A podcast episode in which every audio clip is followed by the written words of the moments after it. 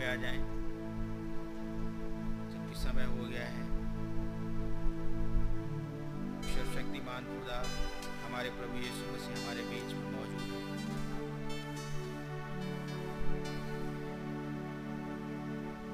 हाले लोहिया हाले लोहिया धन्यवाद हो हमारे सर्वशक्तिमान प्रभु यीशु मसीह।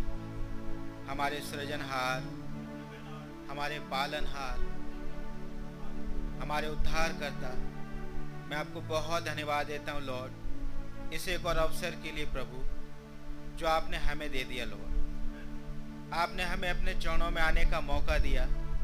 इस बात के लिए आपका बहुत धन्यवाद। हम आपको बहुत धन्यवाद देते हैं, लॉर्ड, कि आपने प्रभु हमारे लिए इंतज़ाम किया, लॉर्ड। हमारे लिए एक भवन प्रोवाइड किया, लॉर्ड, कि हम आपके पास आ सकते हैं, लॉर्ड। जबकि प्रभु आज प्रेयर और फास्टिंग का दिन है, लॉर्ड। हम आपके चरणों में आए हैं, लॉर्ड। आपसे प्रार्थना है, लॉर्ड। हमारी मदद करें, लॉर्ड। हमारे अंदर वो व्याकुलता आ जाए आपसे मिलने की, लॉर्ड। प्रभु जी, जैसे भाई ब्रहणम के अंदर एक दिन आई थी, लॉर्ड, वो आपको ढूंढ रहे थे, लॉर्ड। वो आपसे मिलना चाहते थे, लॉर्ड, लेकिन उनको समझ नहीं आ रहा था, लॉर्ड। लेकिन प्रभु, हमें तो आपने वचन में बना के रखा है, लॉर्ड। आपने हमें संभाला है, लॉर्ड। आपने हमें बताया है कि आप कहाँ मिलते हैं लोग? प्रभु यीशु मसीह, हम आपके चरणों में आए लोग। आपसे प्रार्थना आज शाम। हमारी सहायता करें लोग, ताकि प्रभु हम आप में और आगे बढ़ने पाए। हमारा विश्वास आप में और बढ़ने पाए लोग। प्रभु यीशु मसीह, हमारी मदद करे लोग, ताकि वो रैप्चरिंग फेथ हमें मिलने पाए आज शाम, लोग। प्रभु, हमें अब तक आपने संभाला है लॉर्ड तमाम मुश्किलों से तमाम बड़ी बीमारियों से आपने हमें बचाया। इस बात के लिए आपका बहुत धन्यवाद। हम सब भाई बहनों को आपने संभाला, जीवित और सुरक्षित रखा। इस बात के लिए आपका बहुत धन्यवाद। प्रभु हमारी मदद करें लोग, कि प्रभु हम डैनियल जैसी व्याकुलता में आने पाए। जब उसने जान लिया था कि अब मेरे घर जाने का समय हो गया है, मेरा छुटकारा नज़दीक आता जा रहा है लोग आपसे प्रार्थना है हमारी मदद करें लोग। कि वैसी व्याकुलता अब हमारे अंदर भी आने पाए। क्योंकि प्रभु, वो सिम्टम्स अब दुनिया में हमें दिखाई देते हैं लॉर्ड हमारी सहायता करें लॉर्ड ताकि प्रभु हम भी उस व्याकुलता में आने पाए लॉर्ड ताकि प्रभु वो जिब्राइल हमसे मिलने पाए, वो मिकाइल प्रभु हमसे मुलाकात करने पाए। हमारी सहायता करें लॉर्ड ताकि वो भेद प्रभु, जो इन दिनों में आप हमारे लिए खोल रहे हैं लॉर्ड हमारे ऊपर ज़्यादा से ज़्यादा रिवील होने पाए। वो प्रभु हमारी सहायता करें। आज शाम जबकि आपने हमें ये मौका दिया है लॉर्ड कि हम आपके चरणों में आने पाए। प्लीज़ लॉर्ड आप ही हमारा कंट्रोल अपने हाथों में ले लें लॉर्ड ताकि प्रभु, जब आप पुलपिट पे खड़े हों लॉर्ड जब आप हमसे बातचीत करें लॉर्ड वो प्रभु हम आपको सुनने पाए। प्रभु, हम आपके वचनों के लिए हाँ और आमीन कहने पाए। हम अपने हाथों को उठा के अंगीकार करने पाए। प्रभु हमारी सहायता करें। हर एक बात का कंट्रोल मैं आपके हाथों में देता हूँ। प्रभु, जो भाई बहन हमारे बीच में नहीं है, मेरी आपसे प्रार्थना है लॉर्ड आप उनको उनकी जगहों पे ब्लेस करें प्रभु, आपसे प्रार्थना है। इस इस महामारी को जल्द से जल्द प्रभु खत्म करें लोग प्रभु, ताकि हम सब भाई बहन इकट्ठे होकर आपकी वर्शिप करने पाए वो प्रभु, हमारी मेरी आपसे प्रार्थना है लॉर्ड हमें और बल और हियाब दें लॉर्ड ताकि प्रभु हम हृदय की सच्चाई से लॉर्ड हम जहाँ कहीं भी हो, प्रभु, बस आपके चरणों में बने रहें प्रभु, जो भाई बहन नेट के माध्यम से जुड़े हुए हैं, आपसे मेरी प्रार्थना है लॉर्ड हमारी मदद करें, प्रभु। हम सब की मदद करें लॉर्ड प्रभु, नेट का कंट्रोल आप अपने हाथों में ले लीजिए लॉर्ड ताकि प्रभु कोई डिस्टर्बेंस शैतान न करने पाए लॉर्ड हम सब भाई बहन प्रभु अच्छे से आपको सुनने पाए। पास्टर भाई के लिए प्रार्थना है, आप उनका कंट्रोल अपने हाथों में ले लें। लॉर्ड प्रभु, पवित्र आत्मा से आप भर दें लॉर्ड ताकि प्रभु उनमें से होके आप आज शाम हमसे बातचीत करने पाए। सारा कंट्रोल मैं आपके हाथों में लेती दया करें प्रभु, जब हम आपकी वर्शिप करते हैं लोग वो प्रभु, हम हृदय की सच्चाई से करने पाए, ताकि प्रभु हमारी वर्शिप आपको कबूल हो लो वो प्रभु, हमारी मदद करें। ताकि प्रभु हम अपने आप को, अपने अपने मुँह को खोलने पाए आपकी वर्शिप के लिए। प्लीज़ लो सहायता करें। सारा कंट्रोल आपके हाथों में देते हैं। इस प्रार्थना को प्रभु यीशु मसीह आपके नाम में होकर मांगते और चढ़ाते हैं। आमीन। Thank you lord thank you Jesus हम गीत नंबर गाएँगे 134 134 तन, मन और धन उसे दो। अपने यीशु को सब कुछ दो। आमेन वो कहते हैं कि पहले तुम मेरे धर्म और राज्य की खोज करो। ये वस्तुएँ तुम्हें, जो सांसारिक हैं, वो यूँ ही मिल जाएँगी। एमेन क्योंकि उसी के द्वारा उद्धार पाना है। जीती आत्मा का दान उसे दो। Amen hallelujah thank you lord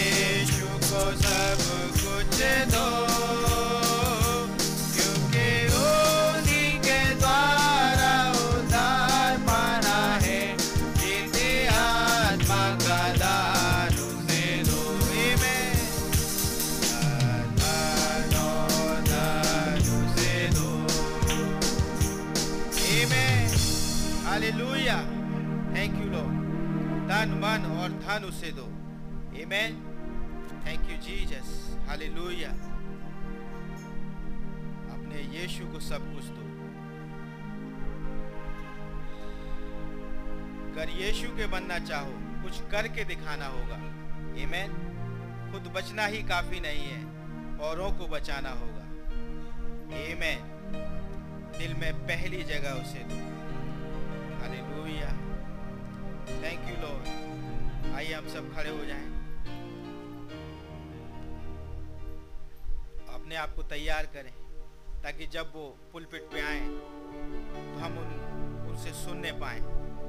उस भोजन को आज रिसीव करने पाए, जो वो हमारे लिए लेके आए हैं। Thank you Jesus only believe only believe all things are possible सब कुछ संभव है हमारे प्रभु के लिए।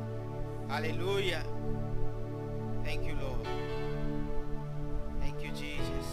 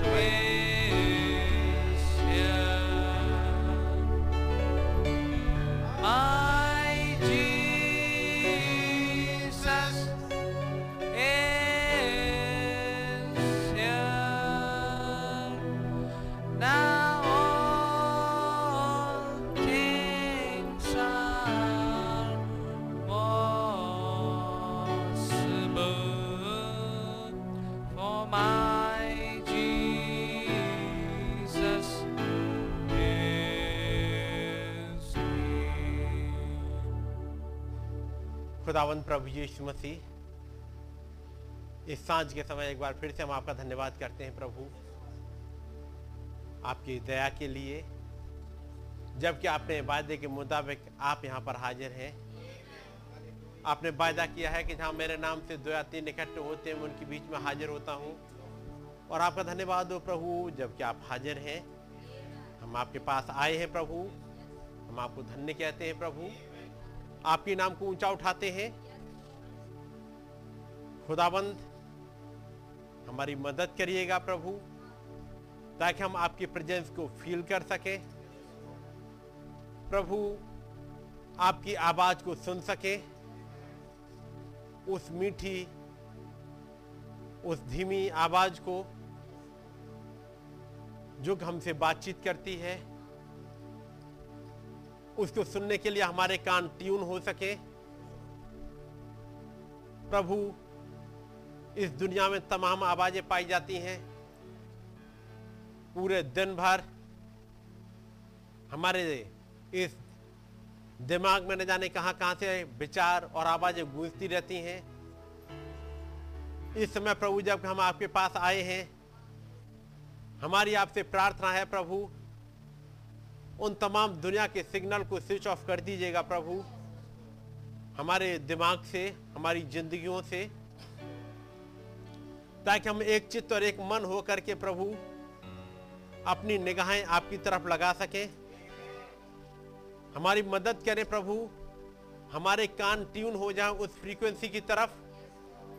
जिस फ्रीक्वेंसी में होकर के आप हमसे बातचीत करना चाहते हैं प्रभु, ये दुनिया की फ्रीक्वेंसी ये शॉर्ट वेव ये मीडियम वेव ये तमाम वेव्स खत्म हो सके। और ताकि केवल यहोवा की वेव हमारे कानों में सुनाई दे सके। वो फ्रीक्वेंसी वो आवाज़ जो हृदय की गहराइयों में तक आती है और बातचीत करती है। प्रभु, मैं अपने आप को आपके सामने सरेंडर करता हूँ प्रभु। मेरी मदद करें प्रभु। उन दिन भर के तमाम विचारों से मुझे हटा दीजिएगा, ताकि मेरी निगाहें, मेरा ध्यान, मेरे कान आपके इस वचन पर लग सके। और जबकि खुदावंद आप हमसे बातचीत करते हैं प्रभु, हम आपकी आवाज़ को सुन सके।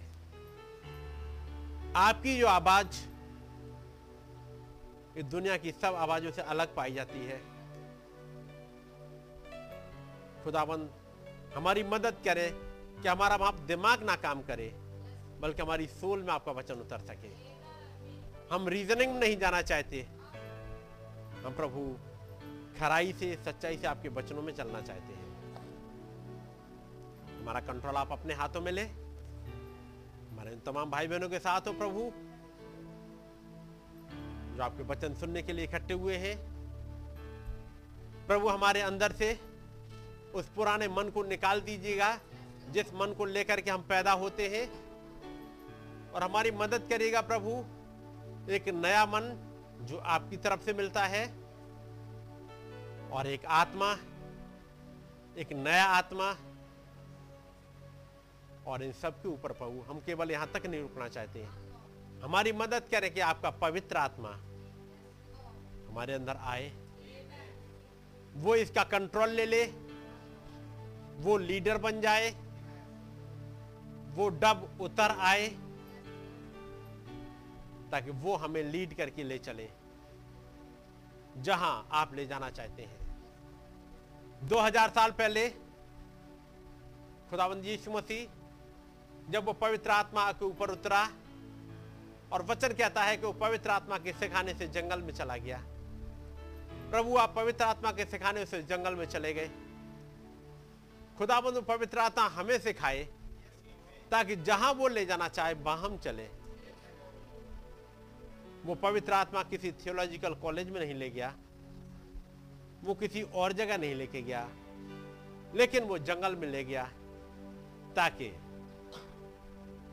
सारी गाइडेंस सब कुछ वो पवित्र आत्मा ही कर सके। हमारा कंट्रोल अपने अपने हाथों में ले लीजिएगा प्रभु। हमारी मदद करिएगा प्रभु, ताकि हम आपके आत्मा के चलाए चले। इन बचनों में जब चलते हैं प्रकाश बाग उत्पत्ति से प्रकाश बाग तक खुदाबंद आपका ही वचन हमें, हमारे सामने खुलता जाए, हमें सिखाए, ताकि आपकी मर्ज़ी हमारी ज़िंदगी में पूरी होने पाए। प्रभु, जो तमाम भाई बहन इकट्ठे हुए, हम लोग एक दूसरे हम सब आपकी सुनने के लिए इकट्ठे हुए हैं। प्रभु हमारी मदद करें। एक उस आयाम में उठा लीजिएगा। उस ऊंचाई पर प्रभु, जहाँ आपके वचन खुलते हैं। हमारी विनती को उसने कबूल करे। प्रभु यीशु मसीह के नाम में। हम लोग खड़े हुए खुदावंत के वचन से निकालेंगे। न्यायों उसका छठा अध्याय, जो हमने पिछली बार पढ़ा। और उसकी सातवें आय से मैं पढ़ रहा हूँ। छठी से पढ़ रहा हूँ पहले। और मिध्यानियों के कारण इसराइली बड़ी दुर्दशा में पड़ गए। तब इसराइलियों ने यहोवा की दुहाई दी। जब इसराइलियों ने मिध्यानियों के कारण यहोवा की दुहाई दी, तब यहोवा ने इसराइलियों के पास एक नबी भेजा, जिसने उनसे कहा, इसराइल का खुदा यहोवा यूँ कहता है मैं तुमको मिस्र में से ले आया और दासत के घर से निकाल ले आया और मैंने तुमको मिस्रियों के हाथ से, वरन जितने तुम पर अंधेर करते थे, उन सबों के हाथ से छुड़ाया और उनको तुम्हारे सामने से बरबस निकाल कर उनका देश तुम्हें दे दिया। और मैंने तुमसे कहा, मैं तुम्हारा खुदा यहोवा हूँ। एमोरी लोग, जिनके देश में तुम रहते हो, उनके देवताओं का भय ना मानना। परंतु तुमने मेरा कहना नहीं माना। फिर यहोवा का दूत आकर उस बांझ वृक्ष के तले बैठ गया, जो ओपरा में अभी एजरी उवास का था, और उसका पुत्र गिद्दौन एक दास रस के कुंड में गेहूँ इसलिए झाड़ रहा था कि उसे मिध्यानियों से छिपा रखे। उसके यहोवा के दूत ने दर्शन देकर कहा, हे सूरवीर सूरमा, यहोवा तेरे संग है। गिद्दोन ने उससे कहा, हे मेरे प्रभु बिनती सुन। यदि यहोवा हमारे संग होता तो हम पर यह सब विपत्ति क्यों पड़ती? और जितने आश्चर्य कर्मों का वर्णन हमारे पुरखा ये कहकर करते थे, क्या यहोवा हमको मिस्र से छोड़ा नहीं लाया? वे कहाँ रहे? अब तो यहोवा ने हमको त्याग दिया और मिध्यानियों के हाथ कर दिया है। तब यहोवा ने उस पर दृष्टि करके कहा, अपनी इसी शक्ति पर जा और तू इसराइलियों को मिध्यानियों के हाथ से छुड़ाएगा। क्या मैंने तुझे नहीं भेजा? आई दुआ करेंगे। खुदावंद यीशु मसीह, आपके नाम की स्तुति और महिमा हो। एक बार फिर से आपके पास आए हैं प्रभु। आपका अनुग्रह पाने प्रभु, ताकि आपका वचन हमारी समझ में आ सके, हमारे जीवन में उतर सके। आपका नाम जलाल पाए। हमारी मदद करें। अपनी दया बनाए रखें। प्रभु यीशु मसीह के नाम में। आमेन। सब लोग बैठ जाएँगे। खुदावंत का नाम मुबारक हो। आज के इस दिन के लिए, जबकि खुदावंत ने मौका दिया कि साँझ के समय अपने खुदावंत के पास आ सके, अपने प्रभु की बातें सुन सके और एक बार फिर से मनन कर सके उन बातों पर जो खुदावंत हमसे कहना चाहते हैं। पिछली बार हम लोगों ने इस हिस्से को पढ़ा था। और इसके साथ ही हमने देखा था, दबोरा, बाराक, कुछ करेक्टर हमने देखे थे। कैसे वहाँ पर एक दबोरा उठ खड़ी होती है, एक बाराक आ जाता है, और वो तीसरा, जिसके पास लोहे के रथ थे, जो इन इसराइलियों पर अटैक करता है, चढ़ाई करता है लेकिन तब दबोरा कहती है ये बाराक उठ चल। क्या खुदावन तेरे आगे आगे नहीं गया है?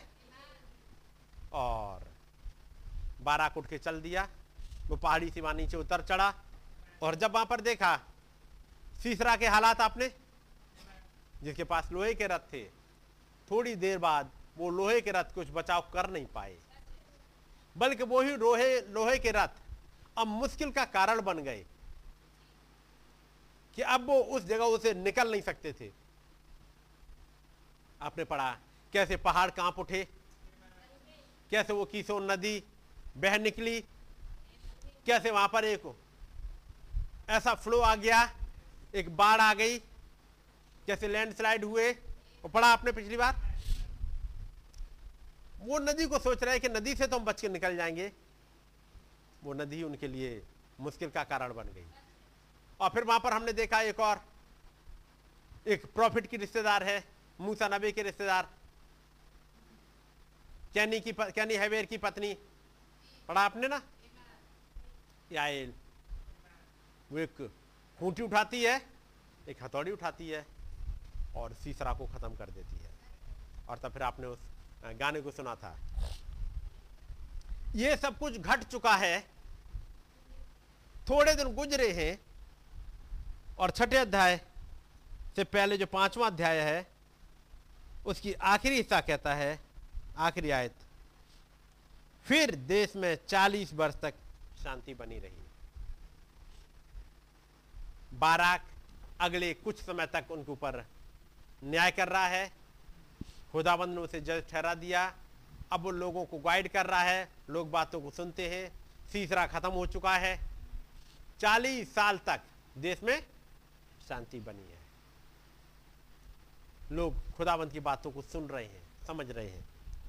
लेकिन छठा अध्याय पहली बात, पहली आयत में लिखा है, तब इसराइलियों ने यहोवा की दृष्टि में बुरा किया। चालीस साल बीतने को हुए और इसराइली फिर से मुड़ने लगे। आप इन कैरेक्टर्स को देखोगे, हालात को देखोगे। यदि आप पहला अध्याय उठाओ, इन न्यायों का तो आपको मिलेगा। कैसे खुदाबंद ने? इन दुश्मनों को इसराइलियों के कब्जे में कर दिया था।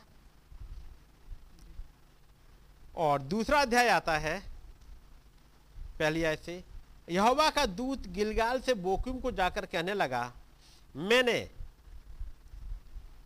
तुमको मिस्र से ले आकर इस देश में पहुँचाया है। आपने सुना? कौन आया यहाँ पर? यहोवा का दूत। कोई नबी नहीं है यहाँ। एक नबी नहीं आया, बल्कि कौन आया? एंजल ऑफ़ द लॉर्ड यहोवा का दूत। एंजल ऑफ़ द लॉर्ड क्योंकि एक नबी आता है और नबी आकर के बोलना स्टार्ट करता है खुदावंद खुदा यूँ कहता है। आपने सुना होगा एक प्रॉफिट की सेंटेंस ठीक है नहीं? हर एक जगह आप पढ़ोगे, प्रॉफिट आके क्या कहते हैं? यहोवा यूँ कहता है। लेकिन जब दूसरा अध्याय पढ़ोगे तो वहाँ यह नहीं कह रहा कि यहोवा यूँ कहता है, बल्कि आवाज़ क्या है? यहोवा का दूत गिलगाल से बोक्यूम को जाकर कहने लगा मैंने तुमको मिस्र से ले आकर इस देश में पहुँचाया है। वो कह रहा, मैंने। तो फिर ये कौन होना चाहिए? खुदाबंद, खुदा खुद। बात समझ रहे ना? मैं ये नहीं कह रहा, यहोवा यू कहता है, बल्कि कहता मैंने तुमको मिस्र से ले आकर इस देश में पहुँचाया है। जिसके विषय में मैंने तुम्हारे पुरखाओं से शपथ खाई थी। ये जो बैठा हुआ, जो दूत दिख रहा है, दिख तो इंसानों की तरह रहा है। दो पैर पर चलते हुए, एक इंसान की तरह एक मुँह से बोलते हुए, लेकिन ये वो वाला दूत नहीं है जो जिसे प्रॉफिट कहते हैं। जिसके विषय में मैंने तुम्हारे पुरखाओं से शपथ खाई थी, और मैंने कहा था, जो वाचा मैंने तुमसे बांधी है, उसे मैं कभी ना तोड़ूँगा। इसलिए तुम इस देश के निवासियों से बाचा ना बांधना। तुम उनकी बेदियों को उठा देना, परंतु तुमने मेरी बात नहीं मानी। तुमने ऐसा क्यों किया है? इसलिए मैं कहता हूँ, अब आगे लिखा है, इसलिए मैं कहता हूँ, यहाँ यह आवाज़ नहीं है, इसलिए योवा कहता है, इसलिए मैं कहता हूँ, मैं उन लोगों को तुम्हारे सामने से ना निकालूँगा। वे तुम्हारे पांचर में कांटे और उनके देवता तुम्हारे लिए फंदा ठहरेंगे। जब युवा के दूत ने सारे इसराइलियों से ये बातें कही, तब ये लोग चिल्ला चिल्ला कर रोने लगे और उस स्थान का नाम बोकिम रखा और वहाँ उन्होंने यहोवा के लिए बलि चढ़ाई।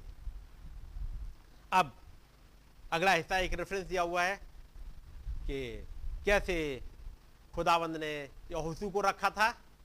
अब ये पीछे का हिस्सा बताया जा रहा है पिछले किताब है यहोसू की, उसके बारे में अब यहोसू का हिस्सा आया है। कैसे यहोसू वहाँ खड़ा हुआ था, क्योंकि यहोसू की डेथ के बारे में पिछले चैप्टर में लिखा जा चुका है। फिर से अब यहाँ पर रिपीट हो रहा है, कुछ हिस्सा यहाँ पर। इसके बाद अब ग्यारहवीं आयत में आते हैं। ग्यारह, दसवीं। और उस पीढ़ी के सब लोग भी अपने अपने पितरों में मिल गए। उस पीढ़ी के मतलब यहोशू और उसकी पीढ़ी के लोग। क्योंकि उसके ऊपर मिलेगा यहोशू के बारे में। और उस पीढ़ी के सब लोग भी अपने अपने पितरों में मिल गए। तब उसके बाद जो दूसरी पीढ़ी हुई, उसके लोग न तो यहोवा को जानते थे और न उस काम को जो उसने इसराइल के लिए किया था। क्या ही अजीब बात है। अगली पीढ़ी आई, वो कैसी है? वो ऐसी वाली पीढ़ी जो यहोवा तो को नहीं जानती? क्या इसको जानना चाहिए था? क्या इन लोगों को यहोवा की याद रखनी चाहिए थी? लेकिन ये वचन क्या बताता है? एक अगली पीढ़ी ऐसी आई जो यहोवा को जानती नहीं। और उस पीढ़ी के लोग, सब लोग भी अपने अपने पत्रों में मिल गए। तब उसके बाद जो दूसरी पीढ़ी हुई उसके लोग ना तो यहोवा को जानते थे और ना उस काम को जो उसने इसराइलियों के लिए किया था। और उस इसराइल के लिए क्या काम किएगा तो उस काम को भी नहीं जान रहे। उसका मतलब उनके बीच में प्रॉफिट मोजिस का ज़्यादा ज़िक्र होता नहीं। उनके बीच में जोशुआ का ज़िक्र होता नहीं है। उन्हें कोई मतलब नहीं है। रहा होगा जोशुआ रहा होगा प्रॉफिट मूसा रहे होंगे इब्राहिम इसहाक हमें क्या लेना देना? होगा उनका खुदा। मिस्र से निकाल के ले आया होगा। हम पढ़ते तो हैं बाइबल में कि हमारे पास एक खुदा था जो उन्हें, हमारे पूर्वजों को मिस्र से निकाल के ले आया। होगा, हमें पता तो नहीं। अब वो हमारे पूर्वज कहते थे, उन किताबों में पाया जाता है कि लाल समुद्र दो हिस्सों में फट गया था। हमें तो नहीं लगता कि ऐसा हुआ होगा। वो कहते हैं, जब खुदाबंद ने जब मुश्किलें डाली, विपत्तियाँ डाली तो गोशन में विपत्तियाँ नहीं पड़ती थी और पूरे मिस्र में पड़ती थी। क्या गोशन मिस्र से बाहर था? मिस्र एक कंट्री है। बात समझ रहे और पूरे मिस्र में विपत्तियाँ आती थी। लेकिन एक हिस्सा उसी बीच में, उसी मिस्र के बीच में एक हिस्सा है, गोशेन, जहाँ पर इसराइली रह रहे हैं। बस। उन इसराइलियों के आगे भी मिस्र चल रहा है। ऐसा नहीं कि मिस्र में ही खत्म हो गया हो बाउंड्री खत्म हो गई हो। और यूसुफ ने अपने लोगों को मिस्र की बाउंड्री से बाहर बसाया हो, ऐसा नहीं है। कि जहाँ तक मिस्र का राज्य है, वहाँ तक नहीं बसाएँगे, उसके बाद आगे को बसाएँगे, ऐसा नहीं किया। मिस्र में ही बसाया। एक ऐसी जगह जहाँ चरागा खूब मिल जाए। क्योंकि यूसुफ ने कहा था, मेरे परिवार के लोग, उनके पास भेड़ बकरियाँ बहुत ज़्यादा होती हैं, इसलिए उन्हें ऐसी जगह चाहिए। नदी का किनारा चाहिए? नदी का किनारा मिल जाएगा। नदी किनारे जाके बस गए। लेकिन इसका मतलब यह नहीं है कि मिस्र कंट्री खत्म हो गया हो। एक हिस्सा जहाँ बीच में गोशन है वहाँ पर मुश्किलें नहीं पड़ रही। लेकिन जो ये पीढ़ी आई बचन कहता है कि वो पीढ़ी यहोवा तो को नहीं जान रही। फिर जान क्या रही है? ये दो पीढ़ी यहोवा को नहीं जान रही। उनके बीच में यहोशू का बहुत ज़्यादा ज़िक्र नहीं होता। उस पीढ़ी के बीच में मूसा के ज़िक्र नहीं होता। तो फिर ज़िक्र किस बात का होता है? अगली आयत। ग्यारह। इसलिए इजरायली वह करने लगे जो यहुआ की दृष्टि में बुरा है और बाल नामक देवताओं की उपासना करने लगे। यहाँ पर इंग्लिश में लिखा हुआ बाल नामक देवताओं की उपासना करने लगे लेकिन अंग्रेज़ी में देखोगे तो सामने होगा बाल और अश्वरेत है? इंग्लिश में केवल बाल है? लेकिन मेरे पास बाइबल में तो तो फिर ये के भी है क्या? Sight of the lord and third volume नहीं। आप इसको फ़ील्ड में देखिएगा शायद वो चेंज है। यहाँ पर कुछ चेंज कर दिया। वाल एंड अस्थोरेत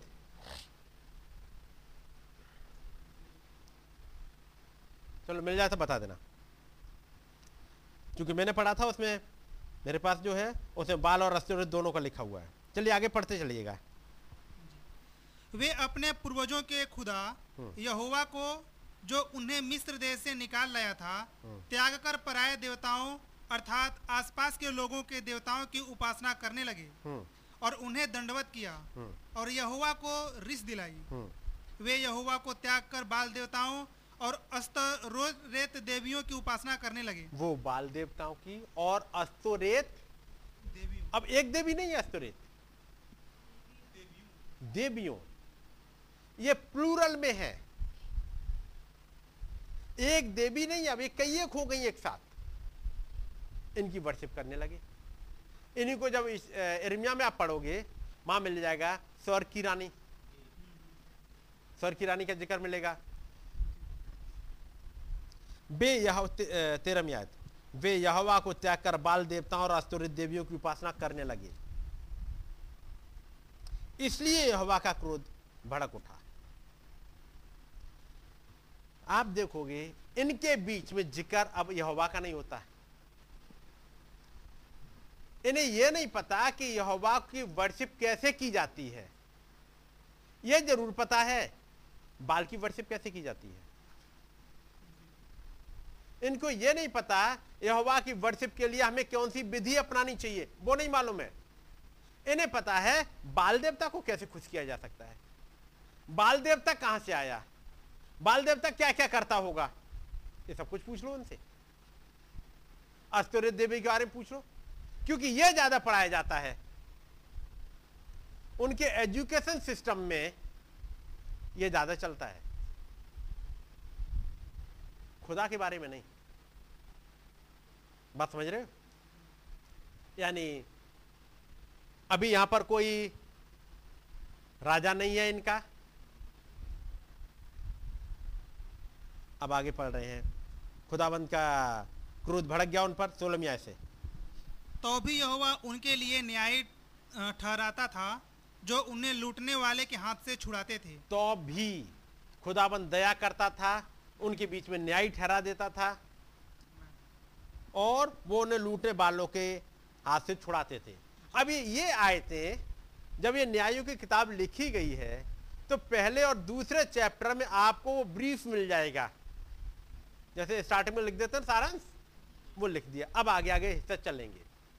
इसलिए आप में लिखा हुआ है और खुदाबंद उनके लिए न्याय ठहराता था। वो छुड़ा देते थे सत्रह आयत। परंतु वे अपने न्यायों की भी नहीं मानते थे। जी। वरन व्यभिचारीन के समान पराये देवताओं के पीछे चलते और उन्हें दंडवत करते थे। हम्म। लेकिन खुदाबंद न्याय ठहराता था। थोड़े दिनों तक ठीक रहे खुदाबंद ने छुड़ाया उसके थोड़े दिनों के बाद न्याय चला गया। और वो फिर से वही मूर्ति पूजा में चले गए। फिर रोज चिल्लाए, फिर खुदाबंद ने एक न्याय ठहरा दिया। न्याय निकाल के लाया। थोड़े दिनों बाद फिर से अपने उसी वाले सिस्टम में चले गए। उन्होंने उस खुदाबंद का, जिसे कहा जाए एक प्रोग्रेसिव वे नहीं समझा। ये एक प्रोग्रेसिव वे है खुदाबंद का। आगे बढ़ता चलता है, वो नहीं समझा। एक जगह तक आके रुकना सीख लिया। एक जगह, उसके बाद फिर से डोनोमिनेट फिर आया अगला न्याय, उसने बताया आगे, सुना, जैसे वो न्याय बीच में से गया, फिर से वहीं के वहीं चले गए। वहीं के वहीं फिर से डोनोमिनेट होते चले गए। फिर से अपने उन्हीं रीति रिवाजों फिर से वापस चले गए। ये बार बार हो रहा है? और बार बार बार बार यही काम कर रहे हैं। और तब खुदाबंद उन्हें रहने देता है वहीं पर। तब फिर आता है तीसरा अध्याय। तीसरे अध्याय में सातवीं आयत से। इस प्रकार इजरायलियों ने यहोवा की दृष्टि में बुरा किया और अपने खुदा यहोवा को भूलकर बाल नामक देवताओं और असेरा नामक देवियों की उपासना करने लग गए। यही हिस्सा आपने पीछे पढ़ा होगा।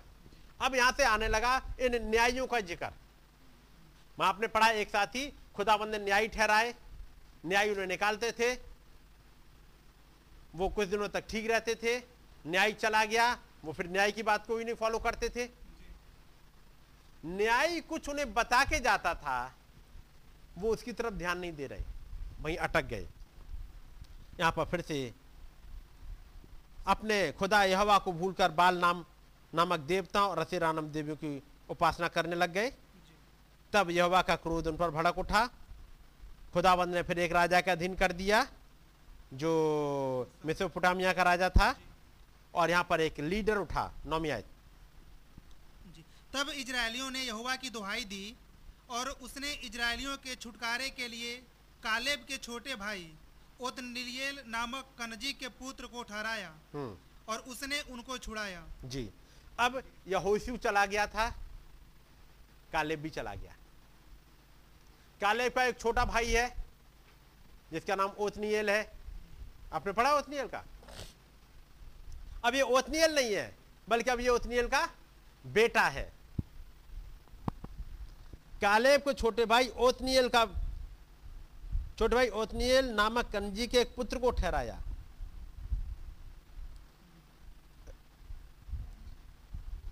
कालेब के छोटे भाई ओतनियल नामक कंजी के पुत्र को ठहराया और उसने उनको छुड़ाया। अब खुदाबंद ने यहाँ पर एक लड़का रख दिया ओतनियल इसके छोटे भाई का नाम शायद पहले अध्याय में मिल जाना चाहिए। हम्म। पहला अध्याय, इसी का।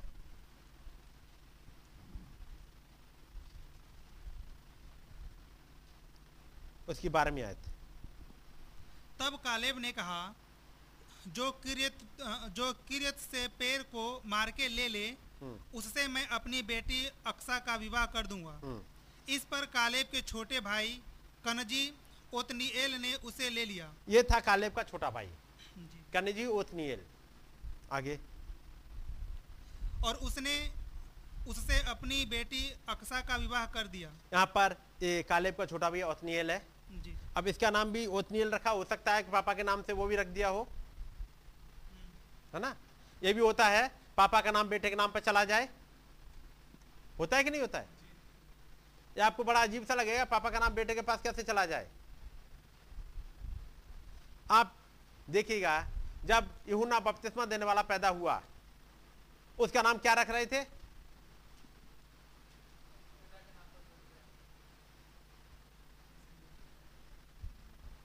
पढ़ा है आपने? क्या रख रहे थे नाम उसका? उसके पिता के नाम पर उसका नाम भी जकरिया रख रहे थे। पढ़ा है कि नहीं? तो पापा का नाम भी जकरिया और बेटे का नाम भी जकरिया। ऐसा भी मिल जाएगा। जब भाई ब्रैनम ने अपने बेटे का नाम रखा उन्होंने कहा, मैं तो इसका नाम पहले कुछ हाई रैंक कुछ रखूँगा। मज़ाक में बोला था। पर जब बेटा पैदा हुआ उन्होंने कहा फ्राइडे को पैदा है, मैं इसका नाम जिंक्स करके ऐसा कुछ रखूँगा। हम्म ऐसे कह रहे, मैं इसका नाम, इसका जिंक्स रखूँगा मैं तो। ये फ्राइडे को पैदा हुआ है। और जब ये देखा सिस्टर होप अब ठीक है, तब जाके उनसे कहते हैं, मैं मालूम है इसका नाम फ्राइडे को पैदा हुआ, इसका नाम जिंक्स करके रखूँगा। उन्होंने कहा, ठीक है, लेकिन मैं तो इसका नाम, इसके पिता के नाम पर बिली रखूँगी। बिली नाम था किसका भाई ब्रानम का? सब लोगों ने बिली बिली बिली कहते थे। कहते थे ना? तो सिस्टर होप ने कहा, मैं उसका नाम, उसके पिता के नाम पर बिली रखूँगी। तो पापा का नाम भी बिली और बेटे का नाम भी बिली। भाई ब्रानम ने कहा, ठीक है, लेकिन मैं इस, इसके नाम के साथ में उस महान नबी पॉलुस का नाम भी जोड़ूँगा। इसलिए हम इसे अब बिली पॉल कहेंगे। बिली पॉल सरनेम नहीं है। पॉल सरनेम नहीं है, सरनेम तो ब्रैनम चल रहा है।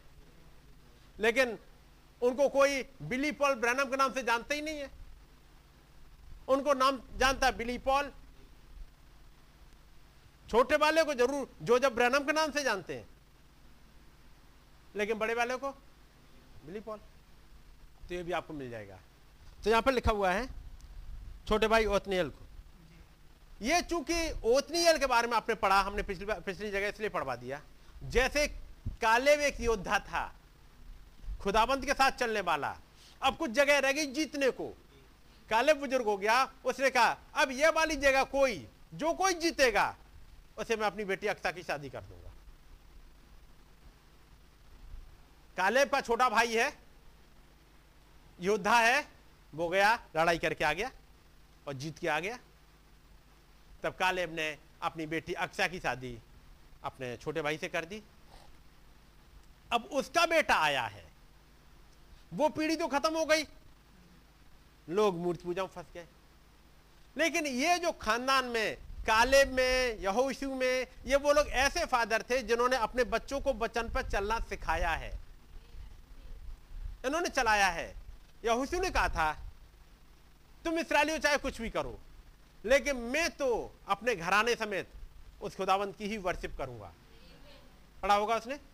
उसने अपने बच्चों को सिखाया है। दुनिया की तरफ़ नहीं जाने दिया। उसने अपने बच्चों को खुदावंत के बचन पर ही चलाया। जैसे भाई ब्रानम ने, बच्चों को भेजा नहीं, वो जाना चाह रहे थे फौज में। नहीं। बेटा, तुम मेरी हेल्प करोगे, तुम मेरे साथ लगोगे। ये दुनिया में तो खाने पीने के लिए आपको मिल ही जाएगा, लेकिन तुम मेरे साथ चलोगे ताकि मेरे साथ हेल्प कर सको। तक उस खुदाबंद के काम में। और देखा होगा, फिर बिली पॉल ने, जाना तो चाहा लेकिन खुदाबंद ने उन्हें फिर जाने नहीं दिया। ताकि इस काम को आगे बढ़ाया जा सके, इस मैसेज को आगे पहुँचाया जा सके।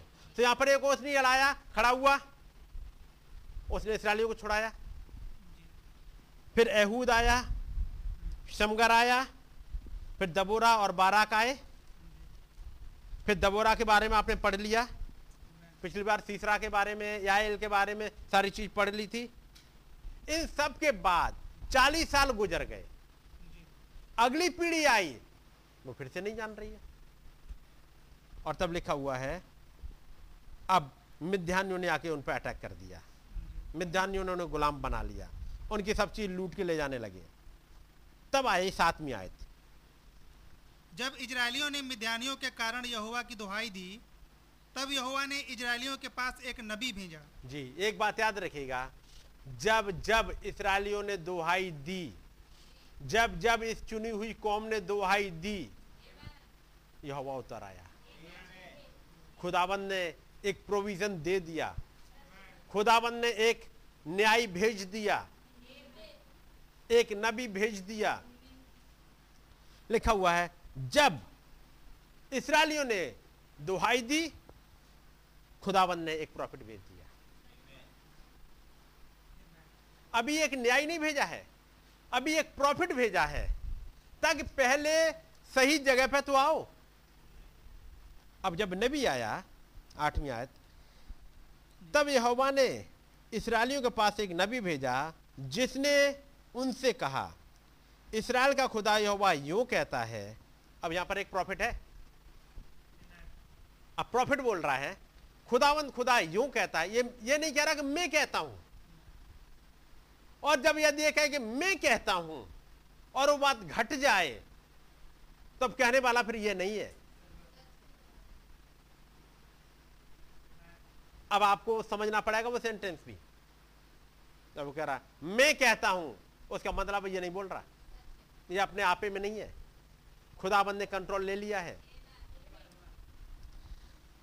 तब यहोवा ने इसराइलियों के पास एक नबी भेजा जिसने उनसे कहा इसराइल का खुदा यहोवा यूँ कहता है, मैं तुमको मिस्र में से ले आया और दासत्व के घर से निकाल ले आया और मैंने तुमको मिस्रियों के हाथ से, वरन जितने तुम पर अंधेर करते थे, उन सबों के हाथ से छुड़ाया और उनको तुम्हारे सामने से बरबस लाकर उनका देश तुम्हें दे दिया। इस नबी ने आकर के बातचीत क्या करना स्टार्ट की? बात क्या कर रहे हैं? मैं तुमको मिस्र से ले आया। वो मूसा भविष्यवक्ता से स्टार्ट करेगा। कर रहे मूसा भविष्यवक्ता से? मैं तुमको मिस्र से निकाल के ले आया। मिस्र में तुम गुलामी में थे, एक प्रॉफिट भेजा गया, एक मूसा जैसा जन भेजा गया, जो कि फिरौन के यहाँ रहता था। फिरौन की बेटी का बेटा कहलाया जा रहा था। लेकिन वो मिस्र की तमाम धन दौलत की तरफ़ उसने निगाहें नहीं लगाई। मिस्र के आराम की तरफ़ अपनी निगाहें नहीं लगाई, बल्कि उसने निगाहें लगाई अपने लोगों पर। और तुम इसराइली हो मूसा के समान ऐसी जगह पे तो नहीं मिले। यानी इतनी, वो जैसे कहे चॉइस तुम्हारे पास नहीं थी जितनी मूसा के पास थी। लेकिन मूसा ने उन, फिरौन की बेटी का बेटा कहलाने से इनकार कर दिया और अपने लोगों के साथ आ मिला। और तुमने क्या किया? तुम उसे भूल गए। वो फिर से मूसा प्रॉफिट को लेकर के आ रहे हैं।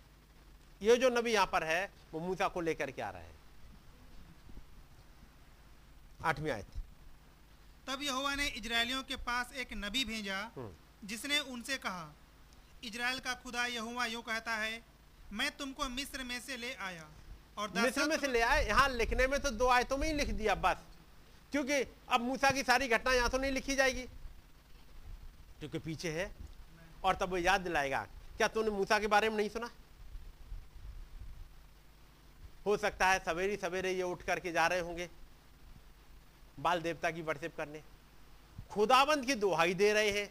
खुदाबंद आके छुड़ा ले और चल दिए वर्शिप करने के लिए। तब ये नबी सिखाएगा, तुम कर क्या रहे हो? ये इन पुत्रों के मन को वापस पितरों की ओर फेरेगा। जो पितर थे, मूसा जैसे यहोशू जैसे, कालेब जैसे, ऐसे लोगों की तरफ़ फेरेगा। ये नबी, कहेगा, क्या तुमने इनके बारे में नहीं पढ़ा? क्या तुमने मूसा के बारे में नहीं पढ़ा? क्या तुमने यहोशू के बारे में नहीं पढ़ा? मैं तुमको मिस्र में से ले आया। और दासत के घर से निकाल ले आया नौमी आयत। और मैंने तुमको मिस्रियों के हाथ से वरन जितने तुम पर अंधेर करते थे उन सबों के हाथ से छुड़ाया। मैंने मिस्रियों के हाथ से छुड़ाया। मैंने अमोरियों के राजा सिहोन के से छुड़ाया। मैंने तुम्हें ओक के हाथ से छुड़ाया। पढ़ा होगा ना? सिहोन से ओक के हाथों से छुड़ाया। फिर जब इस देश में आए कनानी, हित्ती परिजी सब तो अंधे करते थे। अमाले की, यबूसी, गिरगासी, हित्ती, सब करते थे अंधेर तुम पर। और ये टाइम था यहूसू का, मैंने उनके पास से छुड़ाया। यानी कहा जाए, ये उत्पत्ति से लेके और न्यायों की किताब से जस्ट पहले यहूसू की किताब तक, पूरा चीज़ समझाएगा। उस समय की बाइबल कितनी है? उत्पत्ति से लेके, और यहोशू की किताब तक? ये छह किताबें हैं, क्योंकि सातवीं किताब को तो हम पढ़ रहे हैं। तो उनकी बाइबल जो भी है, वो पहली छह किताबें हैं। और इन छह किताब कहते हैं, क्या तुमने नहीं पता मूसा के बारे में? पूर्वजों के बारे में? और फिर यहोशू के बारे में? या तुमने यहोशू की किताब को अच्छी तरह से पढ़ा होता तो यहोशू से यहोशू की किताब की स्टार्टिंग ऐसे होती है। खुदाबंद ने यहोशू से कहा ये किताब तेरे चित्त से उतरने ना पाए। यहोशू की स्टार्टिंग यही है? ये किताब तेरे चित्त से उतरने ना पाए तू दिन रात इसी में ध्यान लगाए रहना। क्या तुमने इस पर मन लगाया? सवाल ये है। क्या तुमने उस किताब पे जिस पे अब ध्यान यहूसी ने लगाया, क्या तुमने लगाया? क्या जवाब होगा इनका? विपत्तियों का कारण क्या है? इस गुलामी में जाने का कारण क्या है? इन मुश्किलों में जाने का कारण क्या है? तुमने ध्यान प्रॉपर नहीं लगाया। यहूसू ने लगाया था। यहूसू के लिए कहा गया था यह किताब तुम्हारे चित्त से उतरने ना पाए और यहूसी ने उतरने नहीं दिया। यही वजह थी कि जब उसे ज़रूरत थी, दिन थोड़ा सा और बड़ा करना था, उसने सूरज को आज्ञा दे दी। चंद्रमा को आज्ञा दे दी। उसे ज़रूरत थी उन इसराइलियों को यर्दन नदी के पार ले जाने की, उसने आज्ञा दे दी। जैसा खुदावन ने कहा, वो करता रहा। ये किताब उसके ध्यान से नहीं उतरी। और पूछ रहे हैं नौमियात पढ़ दो भाई। और मैंने तुमको मिस्रियों के हाथ से वरन जितने तुम पर अंधेर करते थे उन सबों के हाथ से छुड़ाया। जी। और उनको तुम्हारे सामने से बरबस निकालकर उनका देश तुम्हें दे दिया। एक तो ये करा कि उनको जो तुम्हारे ऊपर अंधेर करते थे मैंने उनको निकाला। पहला काम तो ये करा तुम्हें। मिस्र से छुड़ाया फिर जो रास्ते में अंधेर कर रहे थे उनको निकाला। और अगला काम क्या किया? उनका देश तुम्हारा देश था नहीं। उनका था ये। वो ही रह रहे थे। उन्होंने उसके लिए प्राइस पे किया था। उन्होंने इन जमीनों की रजिस्ट्री कराई थी। कराई होगी? उन्होंने खरीदा था, उनका पेमेंट किया था। लेकिन जब तुम आ गए, मैंने निकाल दिया उनको। कागजों में उन्हीं का नाम था। उन रजिस्ट्रियों में उन्हीं का नाम था। लेकिन जब तुम आए, मैंने उनकी जगह तुम्हें दे दी। उनकी जगह तुम्हें दे दिया। क्या खुदाबंद ने हमारे साथ नहीं किया? हमारे लिए प्रोविज़न किया। नौकरियाँ किसी और के लिए चली जा रही होती। क्या आपके लिए थी क्या ये? लेकिन खुदाबंद ने जब आप पहुँचे सीन पे, उसको हटा दिया। उसको रिटायर कर दिया। उसको दूसरी जगह भेज दिया। उसके वहाँ से छुड़वा दिया। उसको टर्मिनेट करा दिया। कुछ करा दिया उनके साथ में। और उनकी जगह तुम्हें बैठा दिया। करा ऐसा खुदाबंद ने? वो जगह जो तुम्हारी थी नहीं, अचानक से वो तुम्हारी हो गई। उस जगह को तुम्हारा बनाने के लिए मैंने किसी को सीन से हटाया। मैंने करा खुदावंत कहेगा, मैंने करा। ताकि उसे हटा दूँ और वो जगह तुम्हें मिल जाए। क्या इतना बड़ा घर हमने बनवाया? नहीं। ये वाला घर जिसमें हम लोग रह रहे हैं, क्या हम लोगों ने बनवाया? क्या हम लोग पानी आके लगाते रहे? नहीं। लेकिन जब समय आया कि हमें एक भवन चाहिए, खुदावंत के सामने प्रार्थना रखी, खुदावंत, हमें एक भवन चाहिए। खुदावंत ने बना बनाया प्रोवाइड कर दिया। खुदावंत कहेगा, उनकी जगह मैंने तुम्हें दिलवाई। जो अंधेर करते थे, उनसे छुड़ाया। और एक बात रखी, ताकि तुम मेरी वर्शिप करो। ताकि तुम मेरे साथ चलो। मैंने उस लूसीफर को भी हराया। मैं तुम्हारे लिए किताब प्रोवाइड करी। तुम्हारे लिए मैसेज प्रोवाइड करे। तुम्हारे लिए एक नबी प्रोवाइड कर दिया। ताकि तुम इन वचनों पर चलो और मेरी वर्शिप कर सको। दसवीं आयत। और मैंने तुमसे कहा मैं तुम्हारा खुदा यहोवा हूँ। एमोरी लोग जिनके देश में तुम रहते हो उनके देवताओं का भय ना मानना। मैंने तुमसे कहा मैं तुम्हारा खुदा यहोवा हूँ याद रखना मैं तुम्हारा हूँ। मैं उनका नहीं था। जो रह रहे थे मैं उनका नहीं था। मैं तुम्हारा हूँ। और मैंने प्रूव करा कि तुम्हारा हूँ। तुम्हारे लिए हर एक ब्लेसिंग तुम्हारे पास ला करके। लेकिन तुमने मेरा कहना नहीं माना। अब एक वो है, सवाल खुदाबंद का। तुमने मेरा कहना नहीं माना। तुम्हें मेरे आज्ञा माननी चाहिए थी, तुमने नहीं मानी। क्यों?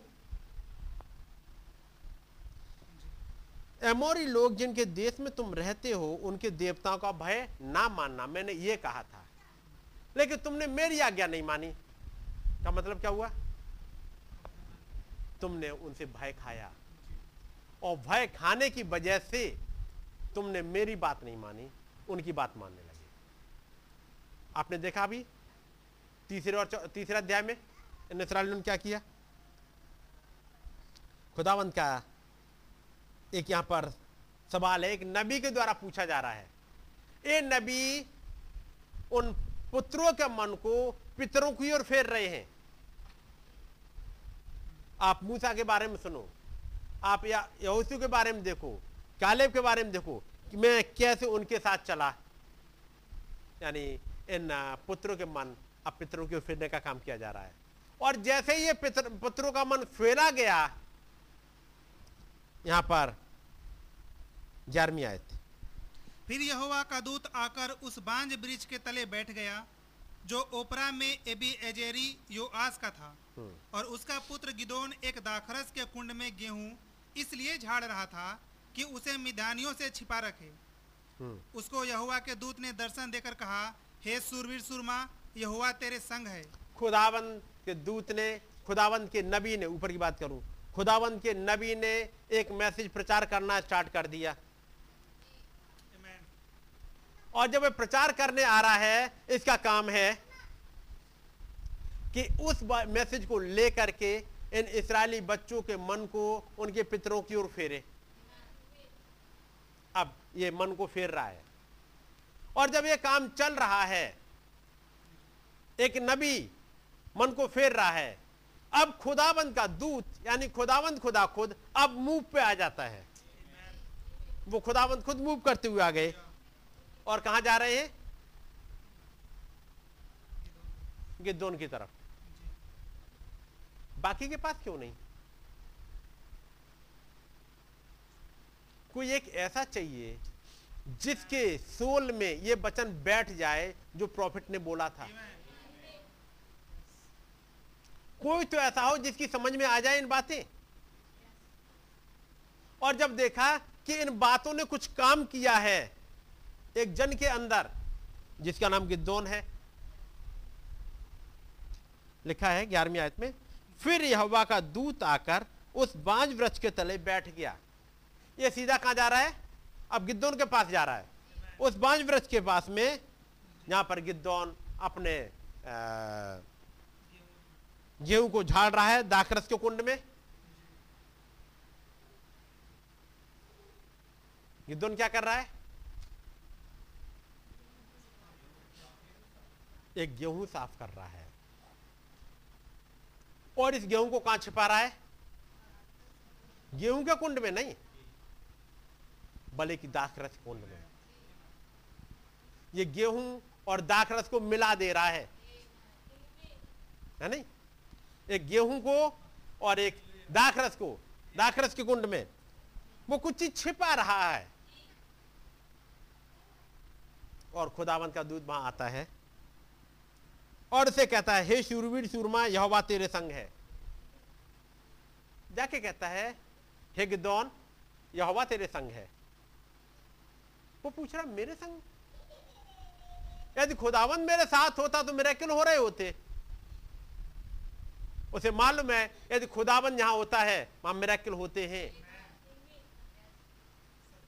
इस लड़के गिद्दौन को यह मालूम है, यदि खुदाबंद यहाँ होगा तो मेराकिल होंगे ही।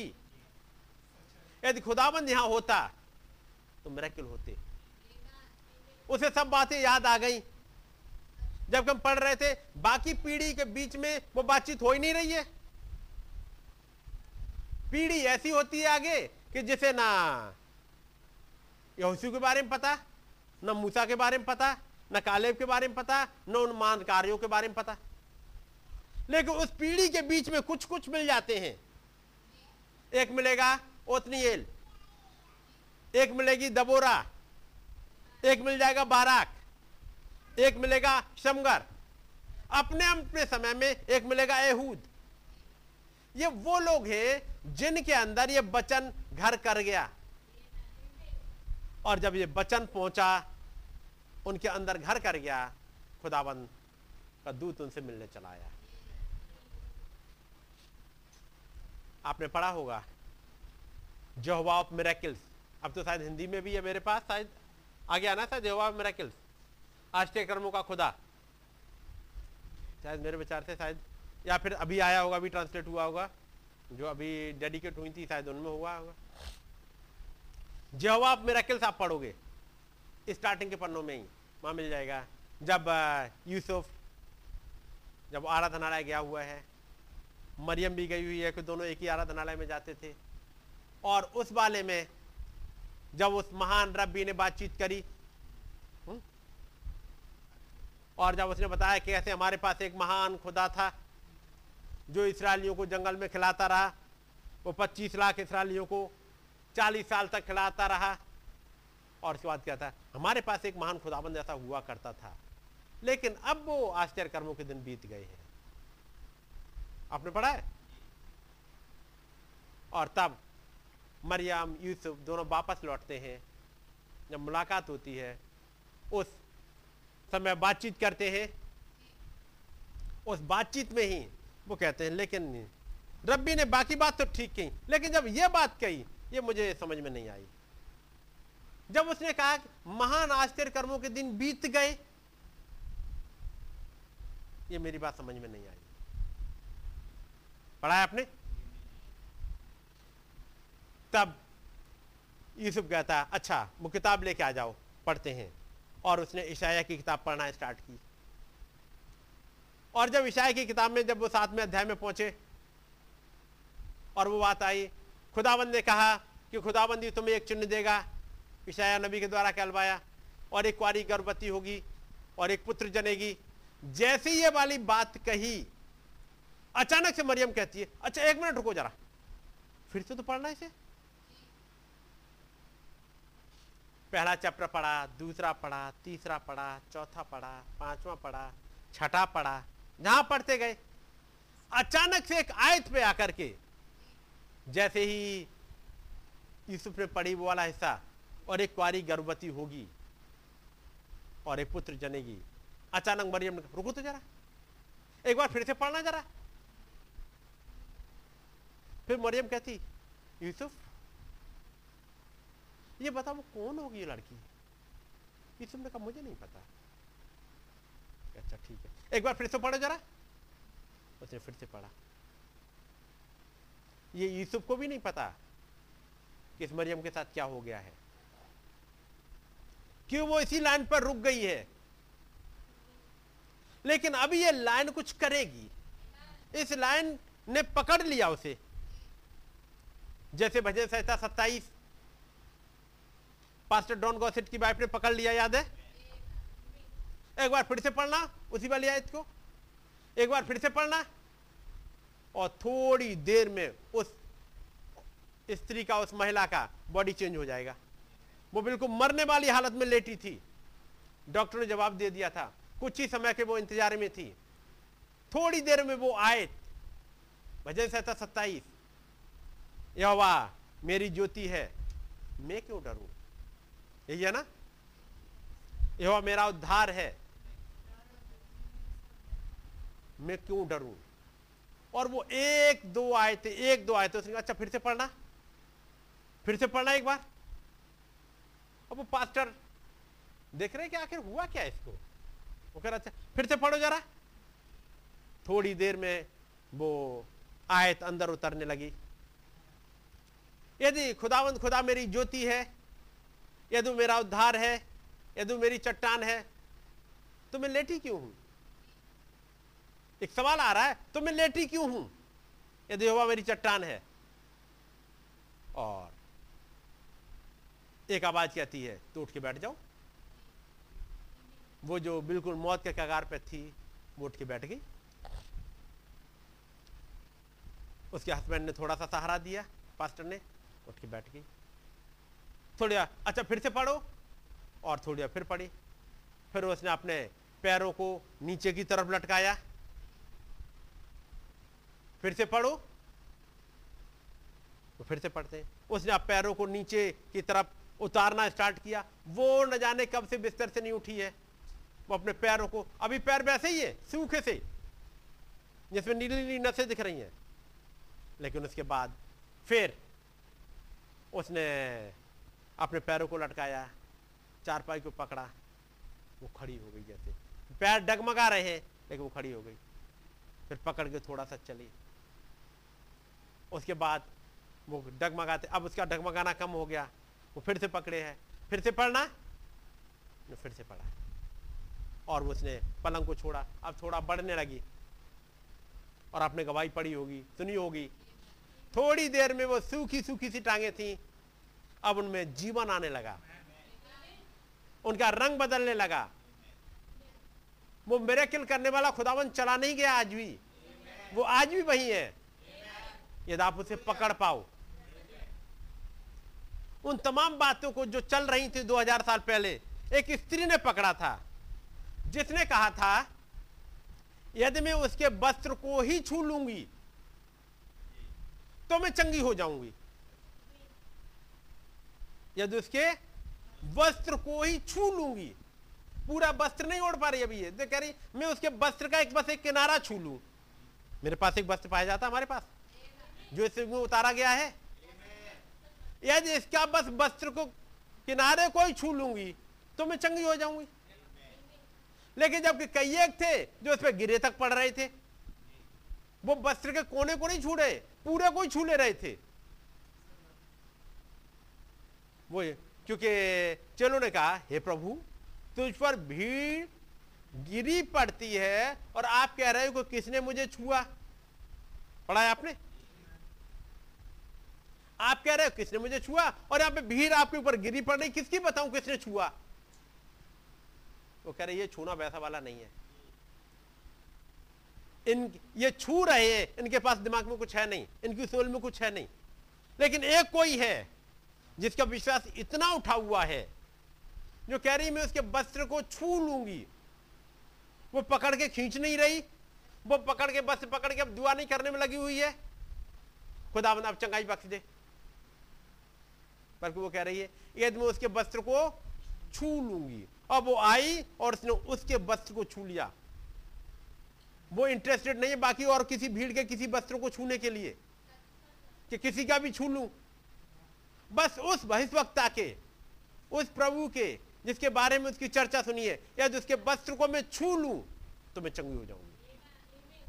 और उसने छू लिया, और वो चंगी हो गई। उसने सामर्थ्य खींच ली। यहाँ पर एक गिद्दौन है। गिद्दौन के पास ज़िक्र से पहले आप देखोगे, एक प्रॉफिट आया हुआ है ज़मीन पर। प्रॉफिट लोगों से बात कर रहा है। आठवीं आयत में लिखा हुआ है, और यहोवा ने इसराइलियों के पास एक नबी भेजा। यह नहीं लिखा है कि यहोवा ने गिद्दोन के पास एक नबी भेजा। यह नबी तो सबके लिए आया हुआ है। इस नबी का मैसेज तो सबके लिए है। सबके लिए है कि नहीं है? हर एक के लिए प्रचार करता हुआ जाता है। ये नबी। लेकिन यहोवा का दूत क्या हर के पास जा रहा है?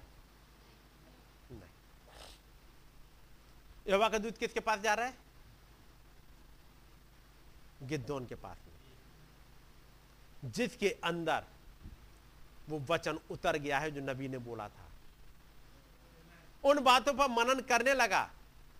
क्योंकि उस नबी ने आके बताया पढ़ो जरा आठवीं आयत।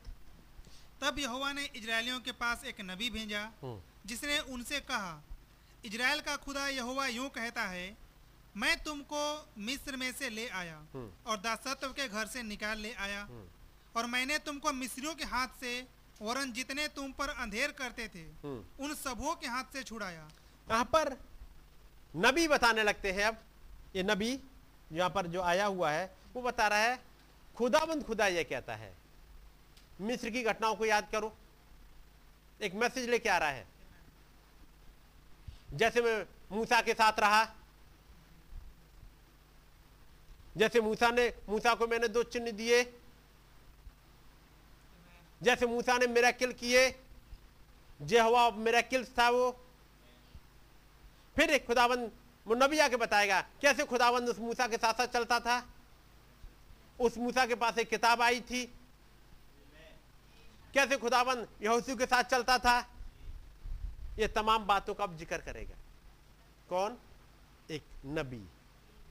और ये बातें अब उतरे तो किसी के हृदय में। लेकिन लोगों के पास टाइम कहाँ है? इतना सुनने का। लेकिन एक गिद्दौन है जिसके पास टाइम है।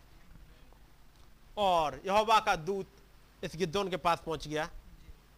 और बारहवीं आयत। उसको यहोवा के दूत ने दर्शन देकर कहा हे सुरवीर सुरमा, यहोवा तेरे संग है। इसके अंदर वो बचन घुस गया है बचन बैठ गया है। अब खुदाबंद का दूत आके कहता है, हे सूरवीर सूरमा, यहोवा तेरे संग है। कहाँ है ये? ये यहोवा तेरे संग है, वो यहोवा है कहाँ? वो तेरे सोल में चला गया। क्योंकि जहाँ बचन जाता है, माँ यहोवा पहुँच जाता है। आपने सुना होगा बहुत पहले जब भाई ने एक बार प्रचार किया मैं मान लो पापा को नहीं ढूंढ पाऊँ मैंने बेटे को पकड़ लिया है। और मुझे मालूम है बड़ी भीड़ में बड़े मेले में मैं उन, उन पापा को नहीं ढूंढ पा रहा हूँ लेकिन इस बेटे को मैंने ढूंढ लिया। और पापा इस बेटे के पास आएगा ही आएगा ढूंढते हुए। सुना है ना वो? वो एग्ज़ाम्पल आपने सुना है? उन्होंने उस भाई का नाम नहीं पता कि किस भाई के लिए कहा था? वही निशांत है? वही निशांत के लिए कहा था कि यदि मैं ढूंढना चाह रहा हूँ भाई निशांत को, लेकिन भाई निशांत तो मुझे नहीं मिल पा रहे। भाई निशांत का बेटा मिल गया मुझे उस मेले में। मैंने बस इसी को पकड़ लिया। इसी के बस साथ साथ हूँ इसी बेटे को पकड़ लिया है। क्योंकि कुछ भी हो जाए, ये बेटा पापा को नहीं ढूँढने जा रहा। ये पापा है जो बेटे को ढूँढने आएगा। और हमने पढ़ा है, ये पुत्र कुछ और नहीं बल्कि वचन है। और पापा, वो महान पवित्र आत्मा है, वो आत्मा है। पढ़ा है ना? खुदाबंद आत्मा है और अवश्य है कि जो भजन करने वाले हैं, उसकी भजन आत्मा और सच्चाई से करें। वो खुदाबंद आत्मा है, वो पिता आत्मा है। अब चाहिए आपको आत्मा, आप वचन को पकड़ लो। आत्मा आएगा। आप वचन को लेकर बैठ जाओ। वो यहोवा का दूत आपके पास आएगा। आपकी ज़रूरत को पूरा करेगा। आप उन वचनों को पकड़ के बैठ जाओ। इस पुत्र को पकड़ के बैठ जाओ। पिता आएगा ही। अब इस पुत्र को पकड़ा है। बारहवीं आयत। उसको यहुआ के दूत ने दर्शन देकर कहा, हे सुरवीर सुरमा यहुआ तेरे संग है। और उस दूत ने आके कहा, हे सुरवीर सूरमा यहोवा, तेरे संग है। इस गिद्धोन को अभी नहीं पता कि मैंने किसको थामा हुआ है। मैं किस पे मनन कर रहा हूँ, ये उसे नहीं पता। वो तो उस पर मनन कर रहा है, जो कुछ प्रॉफिट ने कहा है। क्योंकि चालीस साल बीत गए हैं, तब से दबोरा और बारा को गए हुए चालीस साल बीत गए हैं। फिर सात साल गुलामी में और हो गए हैं। करीब फोर्टी सेवन ईयर्स हो गए हैं। तो एक अंदाज़ा लगाया जा सकता है कि शायद दबोरा और बारह को इसने देखा भी नहीं होगा।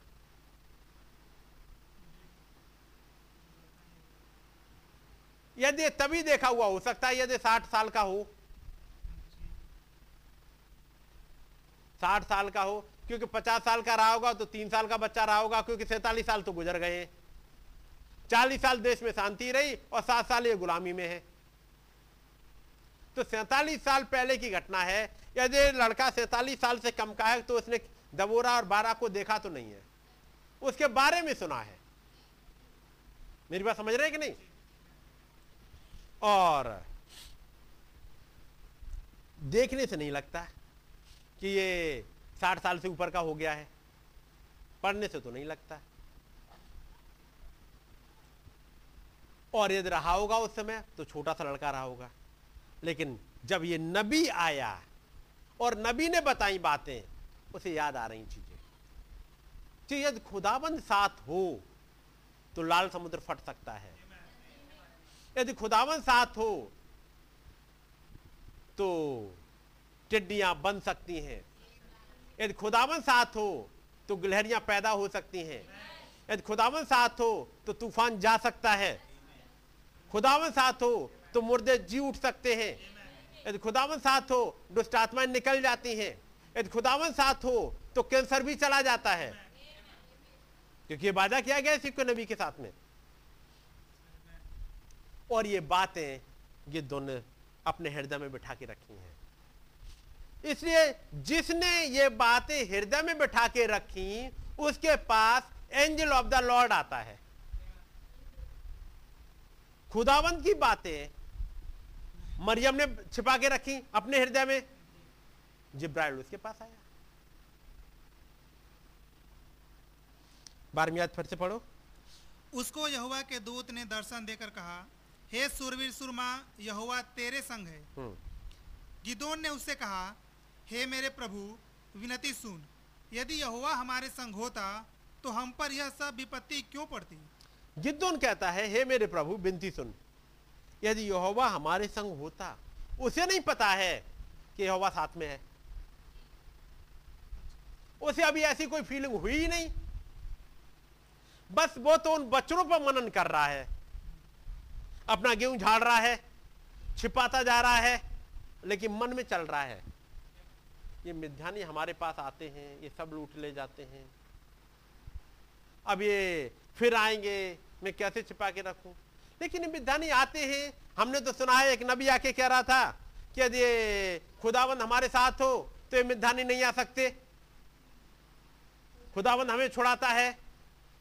नबी ने आके बताया जो एक नबी था उसने बताया कि जो, जो अंधेर करते हैं उनको खुदावंद दूर कर देता है। ये अंधेर करने वाली बीमारियों को हमारे ऊपर से दूर कर देता है। उन अंधेर करने वाले गुनाहों को जो हमारे ऊपर अंधेर करते थे उनको दूर करता है। वो अंधेर करने वाला हमारा नेचर था जो हमें दबाए रहता था, उनको दूर कर देता है, हर एक गुलामी से छुड़ाता है। इस प्रॉफिट ने तो यही बताया। बताया? हमारे युग के नबी ने भी यही बताया। और जब यदि खुदाबंद हमारे साथ है तो फिर फिर ये विपत्ति क्यों आ रही है? और जितने आश्चर्य कर्मों का वर्णन हमारे पुरखा ये कहकर करते थे, हमने सुना था, हमारे पुरखा लोग भी करते थे। लेकिन इस गिद्धों ने अपने घर के हालत में क्या देखा है? पापा सुबह ही सुबह उठते हैं,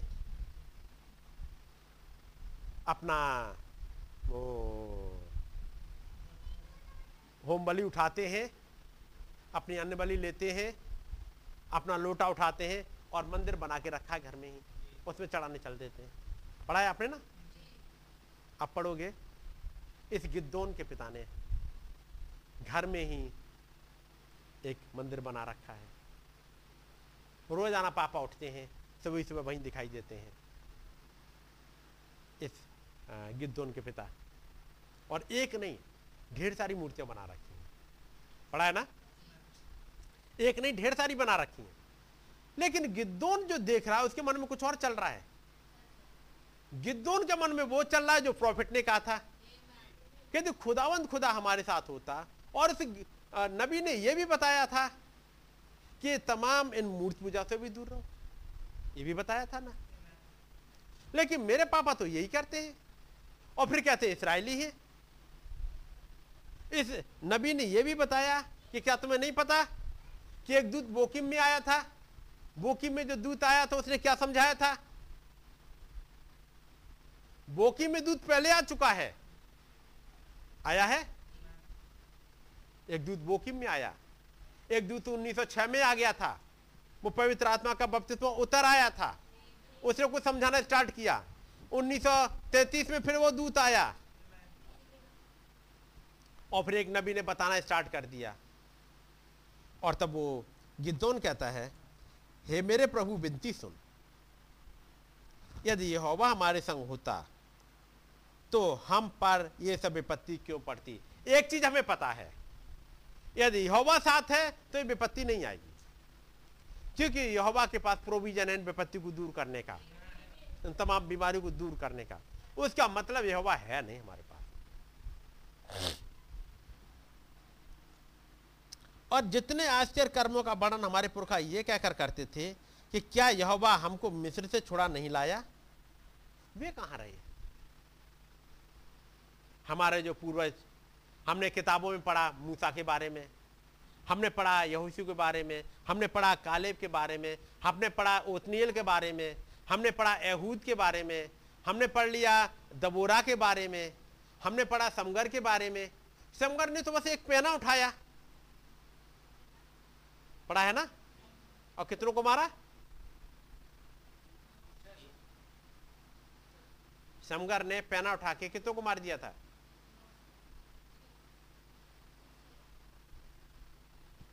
एक पन्ना पीछे पलटो।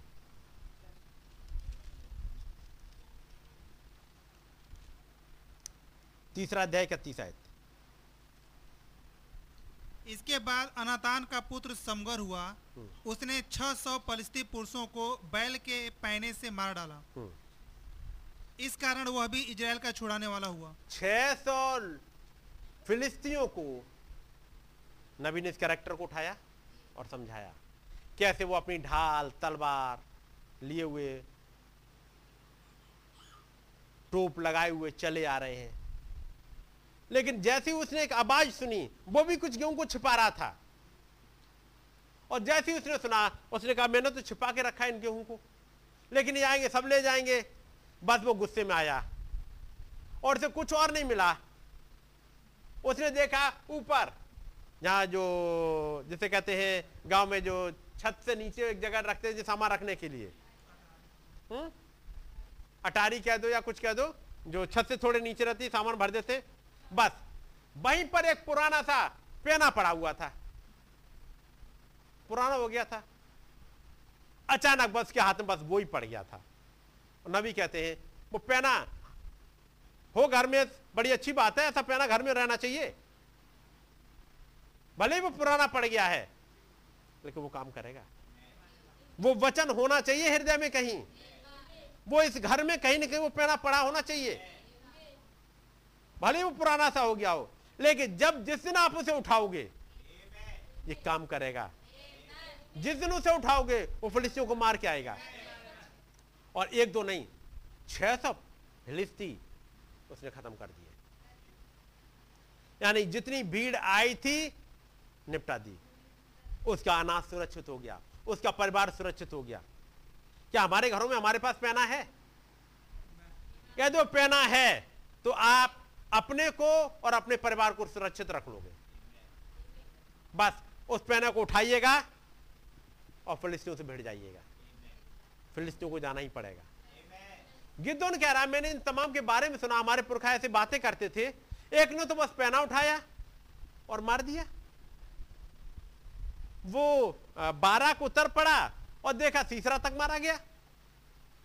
और हमने वो गाना भी गाया है, जो दबोरा ने गाया था। कि कैनी हैबेर की पत्नी ने एक वो हथौड़ा लिया और एक खूंटी ली और उसने सीसरा को मार दिया।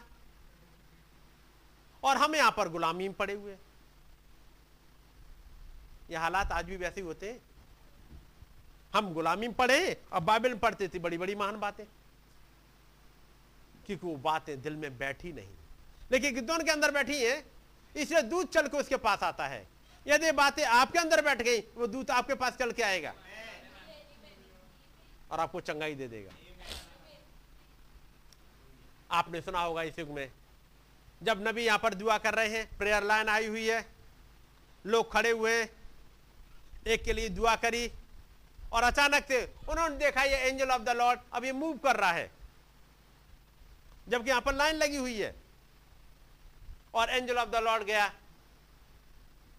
वो रोशनी वहाँ से मूव करते हुए चली गई। और कहीं अब नबी उसी की तरफ़ निगाह लगाए हुए। वो चलते चलते कहीं एक जगह और वहाँ उन्होंने उठाया। उन्होंने कहा, वो फला सिस्टर, आप वहाँ बैठी हुई हो। आप इस वाली बीमारी से ग्रसित हो। लेकिन आप फील कर रही होगी कुछ। खुदाबंद का दूध वहाँ पर है। क्या आप विश्वास करती हैं? उन्होंने कहा हाँ भाई। उन्हें उठिए चंगी हो गई हैं, आप घर जाइए। चंगी हो गई। कोई वहाँ पीछे भाई बैठा हुआ है? एक जन आया हुआ क्रिटिक बन के, लेकिन जैसे उसने उन मेरा किल्स को देखा, वो कहते ये हो सकता है चंगा, ये तो जो क्रिटिक बन के आया है, उसका विश्वास उठ गया। और अचानक तो फिर मैं भी चंगा हो सकता हूँ। अब उसने उस फेथ को पकड़ लिया। वो प्रेयर लाइन में नहीं आया है, वो प्रेयर कार्ड भी नहीं चाहता था, वो तो क्रिटिक बन के आया हुआ था। लेकिन जैसे ही उसने उसको पकड़ा, बचन को थामा। अचानक से वो एंजल ऑफ़ द लॉर्ड जो यहाँ पर है, अचानक मूव हुआ और वहाँ तक चला जा रहा है। कहते, वो भाई, वो वहाँ पीछे बैठा है। आप खड़े हो जाएँगे आप चंगे हो गए। खुदाबंद ने आपको चंगा कर दिया वो तो खुशी के मारे ऐसा उछलता हुआ भागा खुदाबंद की वर्शिप करते हुए। और उसी दिन आए हुए भाई एफ़ बोसवर्थ वो तुरंत पीछे भागे क्योंकि पहली बार आए नबी की मीटिंग में। उन्होंने आके देखा, भाई बोसवर्थ पीछे पीछे गए उस आदमी के पीछे। कह भाई, क्या हुआ? आप कैसे उठ के भाग रहे हो यहाँ पे? भाग आए। वो कह रहा, मैं यहाँ पर, एक क्रिटिक बन के आया था, मुझे नहीं पता। मैंने सोचा, ये ढोंग है सब कुछ। लेकिन जब मैंने वहाँ काम करते देखा, मुझे लग गया, मैं भी चंगा हो सकता हूँ। और जैसे ही मैंने सोचा कि मैं चंगा हो सकता हूँ, अचानक उस प्रचारक की निगाह मेरी तरफ़ घूमी। और उसने मेरा नाम लिया और कहा तुम चंगे हो गए हो। और मैं चंगा हो गया? तब भाई बस वर्थ उस आदमी को लेके आते हैं और वह पूछते हैं। और कहते प्रचारक, मैं तुमसे एक बात पूछना चाहता हूँ। तब भाई ब्रनम ने कहा हाँ पूछो, क्या हुआ? उन्होंने कहा, तुम्हें कैसे पता लग गया कि आदमी चंगा होना चाहता? वो तो वहाँ बैठा हुआ था। तो नवी कहते हैं, क्योंकि मुझमें से एक सामर्थ्य निकली थी और मुझे लग गया उसके अंदर चंगा होने का विश्वास है। उस दूध को मैंने मूव करते हुए देखा और मैंने कहा, चंगे हो गए। तो भाई बसवर्थ उलपिट पर जाते हैं और वो कहते हैं, क्या वही दिन जो 2000 साल पहले थे, क्या आप नहीं लौट के आ गए हैं? खुदावंत फिर से एक बॉडी को इस्तेमाल कर रहा है। क्योंकि ज़रूरी था कि फतेह का पर्व के बाद अखमीरी रोटी का पर्व मनाया जाए। वहाँ पर अखमीरी रोटी आए उसमें खमीरी रोटी ना हो अखमीरी हो। लेकिन जब पिंते कुछ का पर्व आए जब सात सप्ताह बीत जाएँ, उसके बाद सात सप्ताहों के बाद जब पिंते कुछ का दिन आए तब तब कौन सी रोटी चाहिए थी?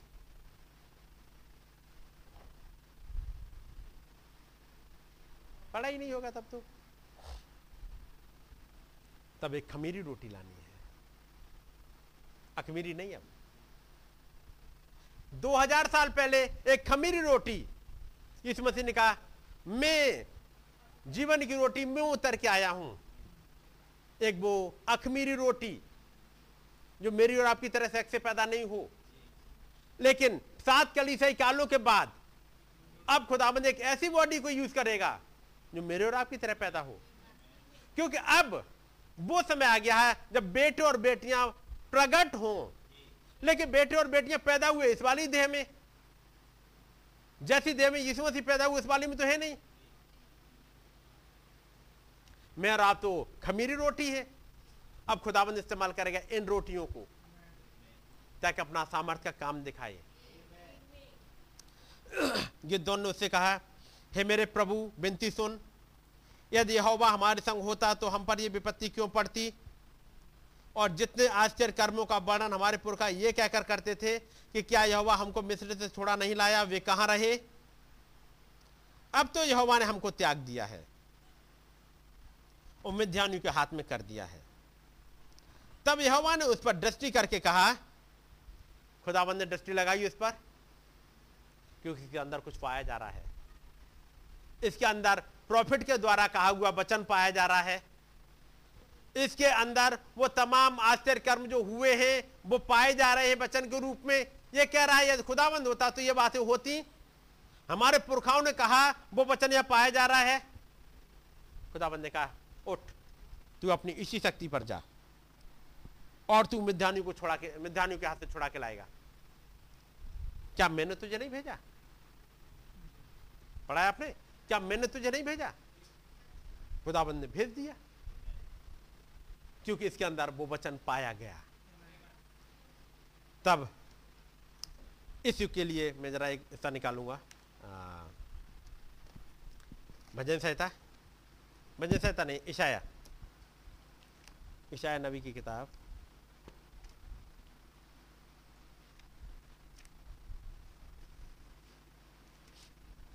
और उसका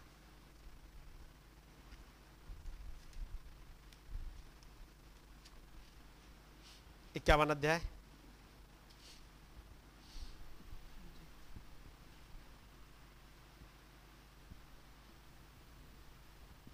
पहले ऐसे में पढ़ रहा हूँ।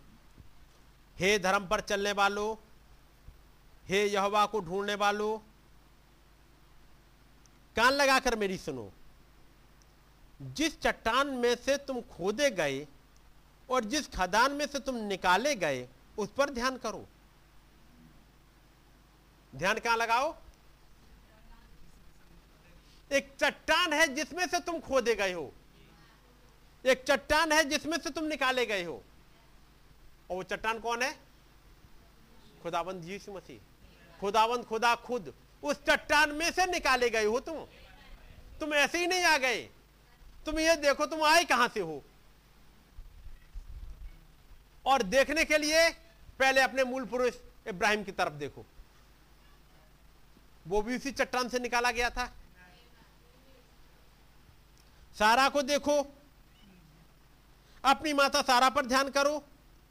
वो कहाँ से निकाली गई थी? उसके अंदर कौन सा फेथ पाया जाता था? जब वो अकेला था, इब्राहिम और उनके पास संतान भी नहीं थी, लेकिन वो कहीं से निकाले गए थे। एक सनातन की चट्टान से निकाले गए थे। तभी मैंने उनको उनको उसको बुलाया और आशीष दी और बढ़ा दिया। यह ने से उनको शांति दी है और उसके सब खंडहरों को शांति दी है। वो उसके जंगल को अदन के समान और उसके निर्जल देश को यहोवा की बाटिका के समान बनाएगा। वायदा क्या है? हे धर्म पर चलने वालों, ध्यान लगाओ। ये तुमने उस चट्टान पर ध्यान लगा लिया तो तुम्हारे ज़िंदगी में जो खंडहर पाया जाता है, जहाँ तुम खंडहर में चलते हो, तुम वापस अदन में पहुँच जाओगे। तुम खंडहर में नहीं रहोगे। ये हमारे पास खंडहर पाया जा रहा है ये? आए दिन इसकी रिपेयरिंग करते रहो। ये वापस अदन में पहुँचने वाला है। हे धर्म पर चलने वालों, उस चट्टान पर ध्यान कर लो। उस चट्टान में कुछ पाया जाता है। किस पर ध्यान करो?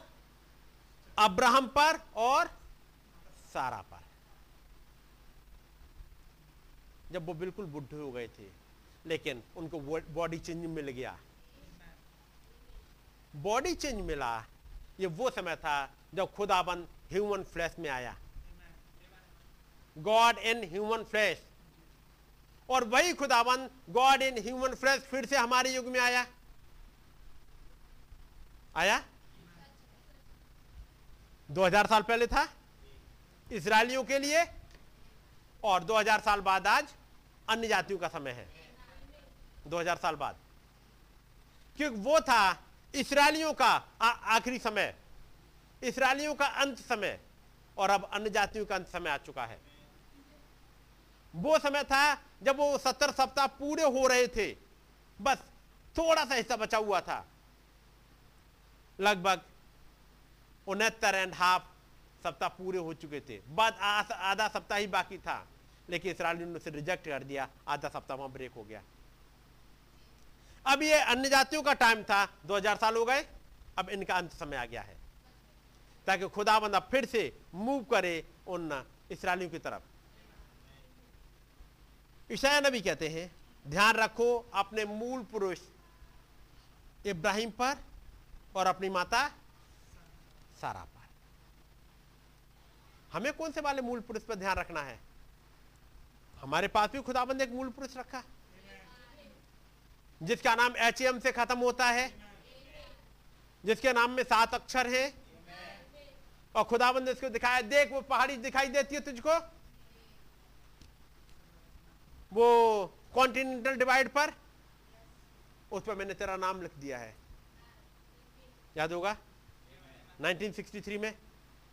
जिसका नाम एच एम से खत्म होता है। और तब नबी ने समझाया कैसे वो तीन लोग आए थे तीन पुरुष आए थे अब्राहम के पास में प्रकाश बाग उत्पत्ति अठारह में? लेकिन दो सदोम में चले गए और एक इब्राहिम के पास रुक गया। कैसे दो इस युग में सदोम में चले गए, इस सदोम, इस दुनिया में चले गए, बिली ग्राहम और ओरल रॉबर्ट्स। लेकिन वो महान खुदाबंद एच एम के साथ इसका नाम एच एम से खत्म होता, उसके पास रुका रह गया। इस युग में अब्राहम के पास ब्रहणम के पास रुका रह गया। ध्यान करो वहाँ पर। जब सिस्टर होप जा रही हैं, क्या आपने देखा वो कहाँ पाई जाती हैं? एक प्लेस मिल गया। वो कहती हैं, बिली, तुम यही प्रचार करते रहना। तुम नहीं जानते हो तुम क्या प्रचार कर रहे हो, लेकिन एक दिन ये समझ में आ जाएगा तुम क्या प्रचार कर बस तुम इसी पर लगे रहना। यहाँ वाले बॉडी को तो कीड़ों ने खा लिया, बीमारी ने खा लिया, लेकिन जैसे ही ये वाली बॉडी हटी, एक दूसरी मिल गई थी। ध्यान करो अपने मूल पुरुष अब्राहम और अपनी पत्नी अपनी माता सारा पर। और जब ये बात करते हुए जैसी इसकी बात आई अगला चैप्टर आता अब यहाँ प्रोफेसी प्रोफेसी चल रही है अगला चैप्टर आ गया 52 अब 52 में है छठी आयत। इस कारण मेरी प्रजा मेरा नाम जान लेगी हम्म। वह उस समय जान लेगी कि जो बातें करता है वह यहोवा ही है। हम्म। देखो मैं ही हूँ। एक समय आएगा जब मेरी प्रजा मेरा नाम जान लेगी और इस प्रजा को नाम बताया गया। इस प्रजा को एक नाम बताया गया। ध्यान रखो अपने पिता इब्राहिम पर अपने मूल पुरुष इब्राहिम पर और अपनी माता सारा पर। और तब प्रभु ने उन भीड़ को बताया उन फरीसियों की भीड़ को बताया तुम्हारा पिता इब्राहिम, जिसे तुम अपना पिता कहते हो, तुम्हारा पिता इब्राहिम मेरा दिन देखने का आस्था से बहुत मगन था और उसने देख लिया। उस इब्राहिम ने उस नगर को भी देख लिया, जिसका बनाने वाला और रचने वाला खुदा है। पढ़ाया आपने? इब्राहिम की कहानी उत्पत्ति में खत्म नहीं होती। इब्राहिम की कहानी चलते हुए प्रकाश बाग 21 22 तक जाती है। क्योंकि इक्कीसवें अध्याय में दिखेगा वो बड़ा महान नगर, वो पवित्र नगर जो सर से उतर रहा है, जिसको इब्राहिम ने देख लिया था अपने समय में, उत्पत्ति की किताब में। बहुत लंबी दूरबीन है उसकी। उस नबी ने, अब्राहम ने जब देखना स्टार्ट किया, उसने एक ऐसा नगर देख लिया, जिसका बनाने वाला और रचने वाला खुदाबंद है। वो ऐसा नगर जो चिर स्थायी है। नगर दिखेगा कि प्रकाश वाक्य में बीच में कहीं दिख नहीं रहा है सच। लेकिन इब्राहिम ने लगाए वहाँ से लगाई वहाँ के तक के लिए। उसने वहाँ के राजा को भी देख लिया। सातवीं आयत। पहाड़ों पर उसके पाँव क्या ही सुहावने हैं हम्म। जो शुभ समाचार लाता है हम्म, जो शांति की बातें सुनाता है और कल्याण का शुभ समाचार और उद्धार का संदेश देता है। हम्म। जो सयोन से कहता है तेरा खुदा राज्य करता है। ये घटना भी फिर इब्राहिम देखी होगी। क्योंकि इब्राहिम की और जो शख्स जिसके लिए बातें लिखी जा रही इनकी मुलाकात है, इब्राहिम देख रहा है उस शख्स को। और यहाँ पर ईशाया कहते पहाड़ों पर उसके पाँव क्या ही सुहावन जो समाचार लेके आता है। 2000 साल पहले जब वो पहाड़ों से उतरता हुआ आ रहा है यरूशलेम के पास में इसराइलियों के लिए घटना पूरी हो गई है। लेकिन अन्य जातियों के लिए बाकी थी। उन्नीस में अन्य जातियों के लिए भी पूरी हो गई। जब उन पहाड़ों पर, सनसेट माउंटेन पर, उस महान खुदाबंद ने, उस बड़ी स्वर्गदूत ने, प्रकाश बाग दस एक को पूरा करते हुए, एक पैर ज़मीन पर, बाया पैर ज़मीन पर और दाया पैर समुद्र में रखा। पढ़ाया आपने? किसी के लिए तो जजमेंट लेके आया था। लेकिन हमारे लिए एक किताब लेके चला है ताकि हमें जस्टिफाई करे। और तब जब ये घटना घटी हमारे युग में तब नबी ने पढ़ा ईसाया तिरपन। पहली ऐसे जो समाचार हमें दिया गया उसका किसने विश्वास किया? और यहोवा का भुजबल किस पर प्रकट हुआ है? नबी ने शायद को लिया और गॉड हाइट्स इन सिंपलिसिटी। जो उन्होंने सत्रह मार्च को प्रचार किया, उसमें गॉड इन सिंपलिसिटी में बताया। जो समाचार हमें दिया गया, यानी कुछ दिया गया है एक किताब दी गई है उस सनसेट माउंटेन पर, जो समाचार हमें दिया गया, उसका किसने विश्वास किया? और यहोवा का भुजबल किस पर प्रकट हुआ? तब नबी ने कहा, जिस पर जिसने विश्वास किया आप पढ़ोगे मोहरू किताब में, जिसने विश्वास किया, खुदाबंद का भुजबल, उस पर प्रकट हुआ। जिसने विश्वास किया, उसके पास ये एंजल ऑफ़ द लॉर्ड गया। जिसने इन बातों पर विश्वास किया, जैसे गिद्दोन ने विश्वास किया खुदावंत का दूत उसके पास गया।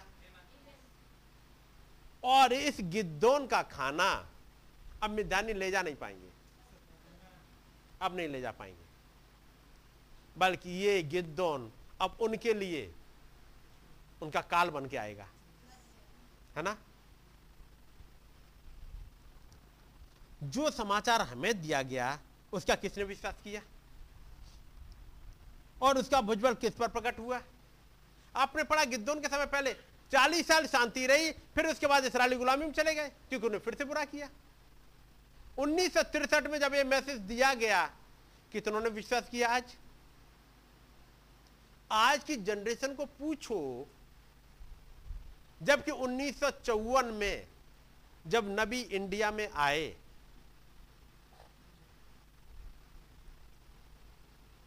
खबरें भरी पड़ी थी। जो घटना घटी थी मुंबई में, वो खबरें भरी पड़ी थी। इंडिया के प्राइम मिनिस्टर को पता था कि कौन आया हुआ है। इंडिया के प्रेसिडेंट को पता था कि कौन आया हुआ है। इंडिया के प्रेसिडेंट उसके लिए डिनर का, डिनर या लंच का? प्राइम मिनिस्टर क्या क्या, लंच का इस्तेमाल डिनर का इंतज़ाम किया हुआ है? और प्रेसिडेंट कह रहा है कि मेरे लिए दुआ कर देना। याद है? वो तीन लाख की भीड़ जो कि उस दूत ने एक रोशनी में होते हुए दिखाई थी, वो घटना घटी थी। लेकिन चौवन के बाद, उन्नीस सौ चौवन के बाद में आज तक इतने समय गुजर गया।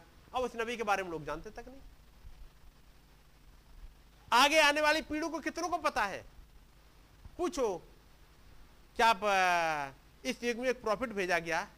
खुदाबंद ने एक प्रॉफिट भेजा था। विंडिकेट किया था।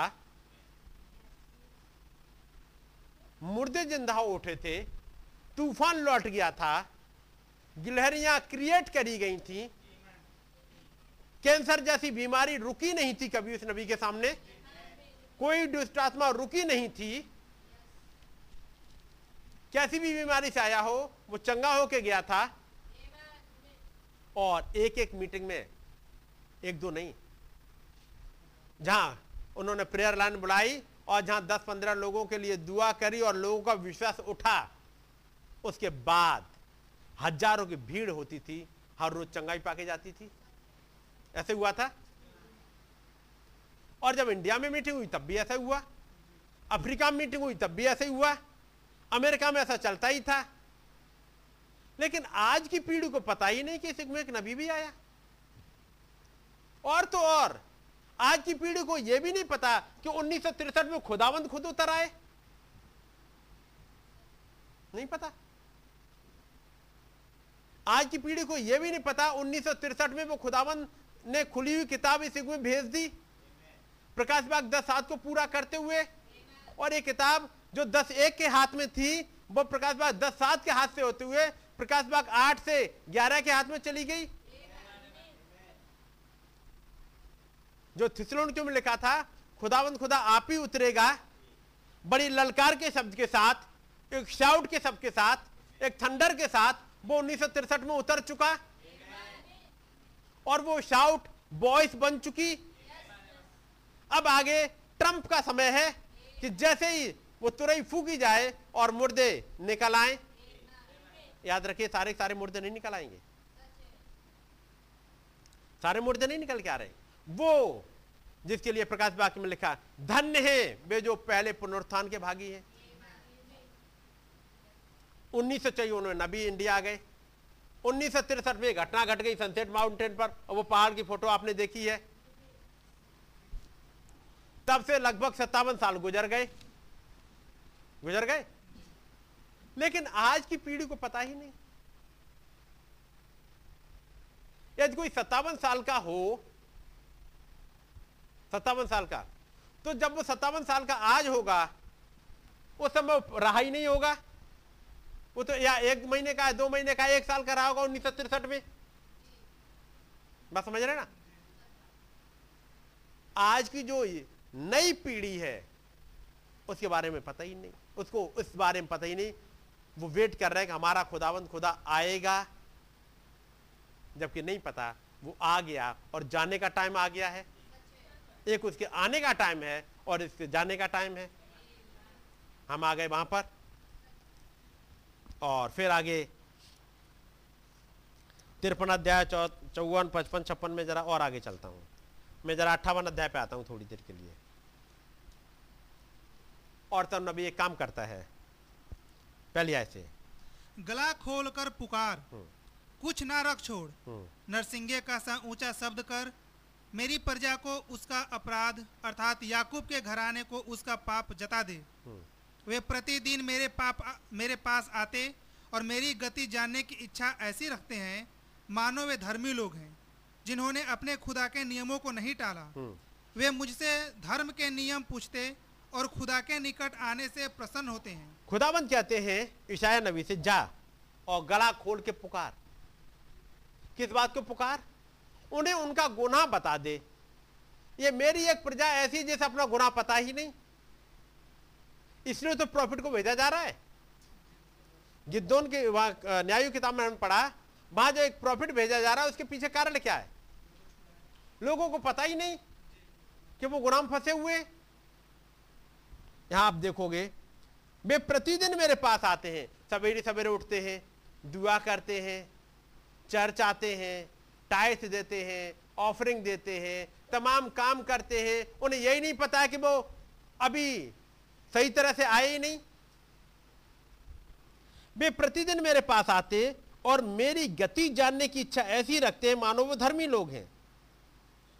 वो ऐसे मान, सोच रहे हैं कि जैसे वो धर्मी लोग हैं, जिन्होंने खुदावंत के वचनों को टाला ही नहीं, खुदावंत के नियमों को टाला नहीं। और जब बात करो तो समझ में आता है कि वो सारे नियम टाले बैठे हैं। वो करते तो ऐसे जिन्हें बड़े खुशी खुशी आते हैं दिसंबर का महीना आएगा, पहली दिसंबर से ही तारा लटक जाएगा। लेकिन तारा लटकेगा तो वो छह कोनों वाला नहीं, पाँच कोनों वाला। क्योंकि छह कोनों वाला, डेविड का, डेविड डेविड का स्टार है, दाऊद का तारा है, और पाँच वाला डेविल का स्टार है। तो डेविल का स्टार टांग लेंगे, पाँच कोने वाला पहली दिसंबर से स्टार्ट हो जाएँगी लाइटनिंग पहली तारीख के बाद ही वो सजाने लगेंगे कि क्रिसमस ट्री ढूंढा जाए। चरनी सजने लगेगी। मानो वो धर्मी लोग हैं, जिन्होंने अपने खुदावंत के नियमों को नहीं टांगा टाला। लेकिन वो कहाँ लटके हुए? ईशाया नबी से कह रहे हैं खुदावंत जा, गला खोलकर पुकार। उस नबी से जिसके एक उड़ने वाले सारा अपने जिसके मुँह को छुआ है। उस नबी से कहा जा रहा है, जिसके पास ईगल उड़ के आया छठे अध्याय में, जो आके छू ले रहा है, इस ईशाया की अशुद्धता को दूर कर रहा है।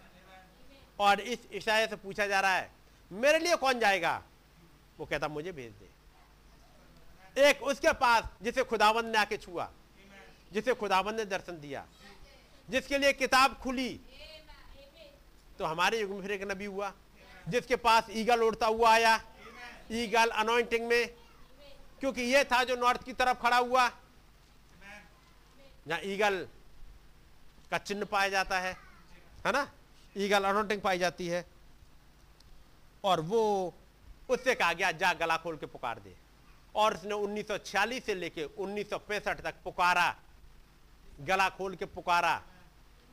उसने पुकारा उन थंडर्स को। उसने पुकारा उन चर्चेज को। उसने बताया सेवेंटी वीक्स ऑफ़ डैनियल। उसने कहा, यदि खुदावंद खुदा हमारे साथ है तो वो चिन्ह है कहाँ फिर? चिन्ह दिखाई देने चाहिए। If God be with us then where is all the miracles वो वहाँ होने चाहिए। ये लोग कहते हैं, तीसरी आयत। वे कहते हैं क्या कारण है कि हमने तो उपवास रखा? हम्म। परंतु तूने इसकी सूधी नहीं ली। हमने तो फास्टिंग भी रखी। बड़े सिंसियरिटी के साथ फास्ट रखा। खुदाबंद कहता आगे पढ़ोगे? कह रहा है इस मेरी सुन, मुझे सुनाई नहीं देता। जो उपवास तुम रखते हो उसका परिणाम यह होता आगे लिखा हुआ है।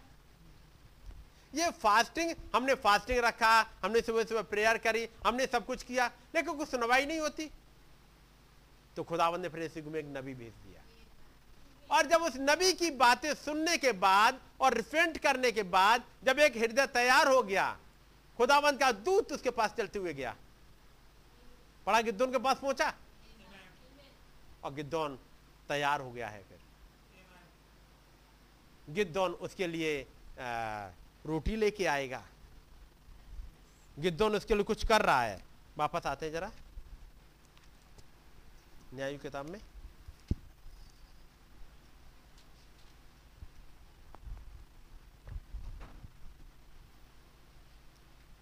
पंद्रह आयत। छठे अध्याय की। उसने कहा हे मेरे प्रभु विनती सुन मैं इज़राइल को कैसे छुड़ाऊं? हम्म, देख मेरा कुल मनस्से में सबसे कंगाल है। हम्म। फिर मैं अपने पिता के घराने में सबसे छोटा हूँ। ये गिद्धोन नहीं कह रहा। आपको मालूम है? मुझे सारे वचन याद है। मैं बहुत बड़ा आदमी हूँ। ऐसे के पास दूत नहीं जाता।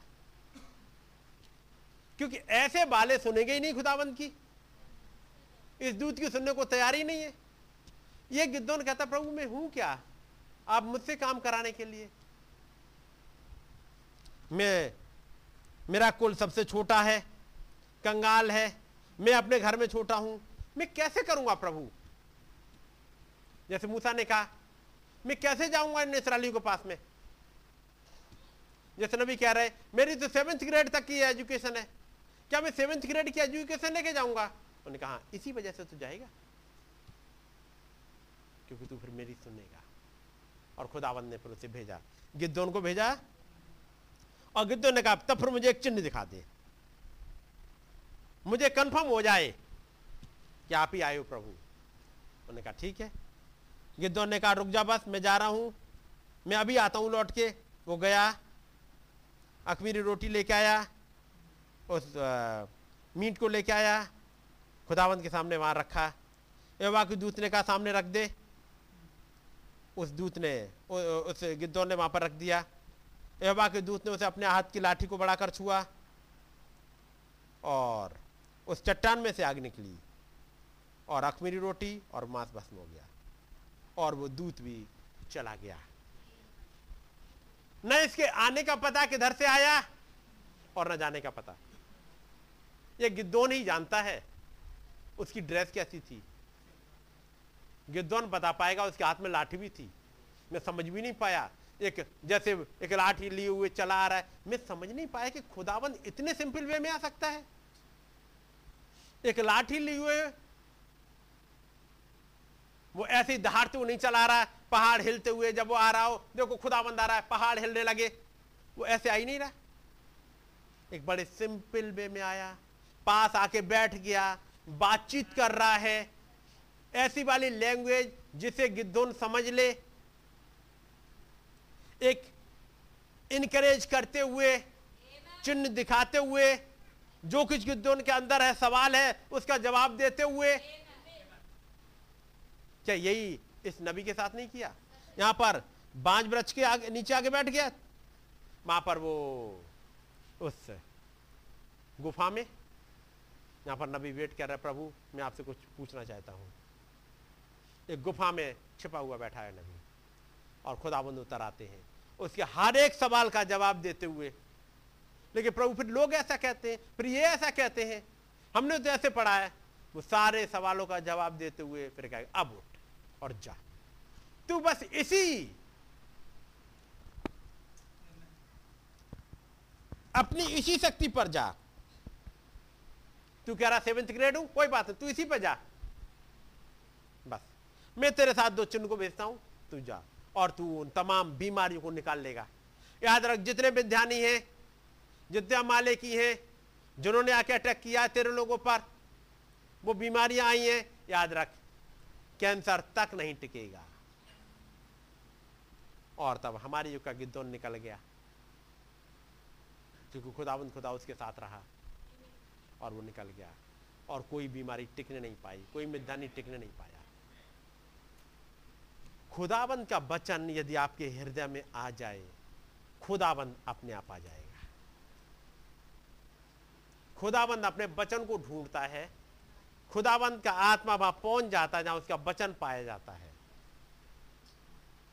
यदि आप, यदि आपके पास यदि वचन अंदर पाया गया तो खुदाबंद खुदा आएगा और मिरेकल होगा ही। यदि आपने उन बातों को सुना और हृदय में बैठाया जो नबी ने कही, वो वचन पूरा होगा ही। खुदाबंद का दूध उतरेगा और तमाम मिध्यानियों को, तमाम अमालेकियों को, तमाम मुश्किलों को जो आपकी ज़िंदगी में पाए जाते हैं, दूर कर देगा। हमारे पास एक ऐसा खुदाबंद है, आज भी, जो तमाम बीमारियों को, तमाम मुश्किलों को, तमाम हालात को कंट्रोल करना जानता है। आइए हम लोग दुआ करेंगे। क्योंकि टाइम प्रेयर का है। मौका है। भाई बहनों की तरफ़ कोई प्रेयर कर रखना चाहे, अपनी प्रार्थनाओं को टू द पॉइंट रखिएगा। आप इधर उधर बहते हुए बहते हुए मत जाइएगा। टू द पॉइंट रखिएगा। और अपनी प्रार्थना में भाई ओंगडन को याद रखिएगा। क्योंकि वहाँ से प्रेयर रिक्वेस्ट रखवाई गई थी। ठीक है नहीं? आइए हम लोग दुआ करेंगे।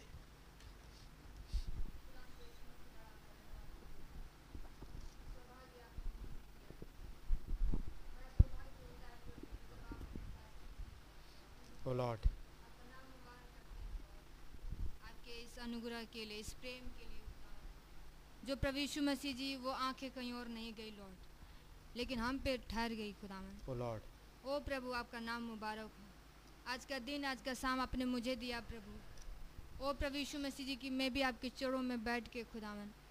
खुदावन आपके अनुग्रह के तले प्रभु जी आपकी सुन सकूँ खुदावन। लॉर्ड आपके करीब आ सकूँ लॉर्ड नबी ने कहा है कि जिस सोच से आप प्रभु के साथ आते हैं जो हृदय में आपकी इच्छा होती है जिस विचार से आप आते हैं वही यदि आप आते हैं कि मैं प्रभु के करीब आना चाहता हूँ तो आप करीब आते हैं।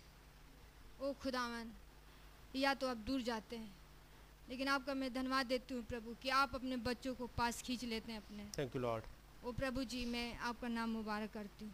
यस लॉर्ड गॉड आपने ही मुझे ढूंढा है लॉर्ड आपने ही मुझे निकाला है प्रभु यीशु मसीह। ओ प्रभु मेरे लिए आपने उस दूध को भेजा खुदावन। यस लॉर्ड कितने सिंपल तरीके से आप बातें करते हैं प्रभु। ओ खुदावन आपने कहा कि वो दूध तो सबके लिए भेजा गया था लेकिन वो गिद्दौन के ही पास आया। प्रभु यीशु मसीह वो दूध तो सबके लिए भेजा गया था लेकिन हमारे पास आया प्रभु। ओ खुदावन हम क्या थे कि इस वचन को अपने हृदय में बैठा भी पाते ओ लेकिन आपका नाम मुबारक हो प्रभु कि आप हैं जो अपने वचन को हमारे हृदय में बैठा रहे हैं लॉर्ड ताकि हम आपकी किसी भी बात को भूले नहीं खुदावन। यस लॉर्ड उस गिद्दौन की तरफ़ प्रभु यीशु मसीह जी ताकि वो वचन गहराई से बैठ जाए। जब आप कह रहे हैं खुदावन कि जब ये वचन आपके हृदय में गहराई से बैठ जाएगा तो वो दूत आपके पास विज़िट करेगा कि आप हैं प्रभु जो हमसे विज़िट कर रहे हैं लॉर्ड ओ लॉर्ड ओ प्रभु आपका नाम मुबारक हो लॉर्ड कभी कभी ऐसा लगता है खुदावन कि जैसे हम दुआ कर रहे हैं और प्रभु वो सुना नहीं जा रहा है। ओ प्रभु लेकिन ऐसा नहीं है। आप मिराकल करने वाले खुदा हैं। आप गिद्दोन के खुदा हैं प्रभु। आप भाई ब्रैनम के खुदा हैं लॉर्ड। अब जब वो Yes, Lord. आँखें चली गई तो आप चले नहीं गए खुदावन आप आज यहाँ हैं लॉर्ड। ओ लॉर्ड प्रभु आज शाम को अब उतर के आ गए कि हमारे हृदय से बातें करें। आपका नाम मुबारक हो। लॉर्ड एक मौका आपने हमें दिया है प्रभु कि हम आपसे मांग सकें खुदावन ओ प्रभु आपके चोड़ों में आ सके प्रभु जी? आपको अच्छा लगता है कि आपके बच्चे आप पे डिपेंड हो। ओ खुदा प्रभु यीशु मसीह जी आप चाहते हैं कि आपके बच्चे एक छोटी छोटी बातों के लिए भी आप पे डिपेंड होना सीखे। यस लॉर्ड प्रभु आपका नाम मुबारक आमेन ये सच है कि हम अपने आप से कुछ नहीं कर सकते।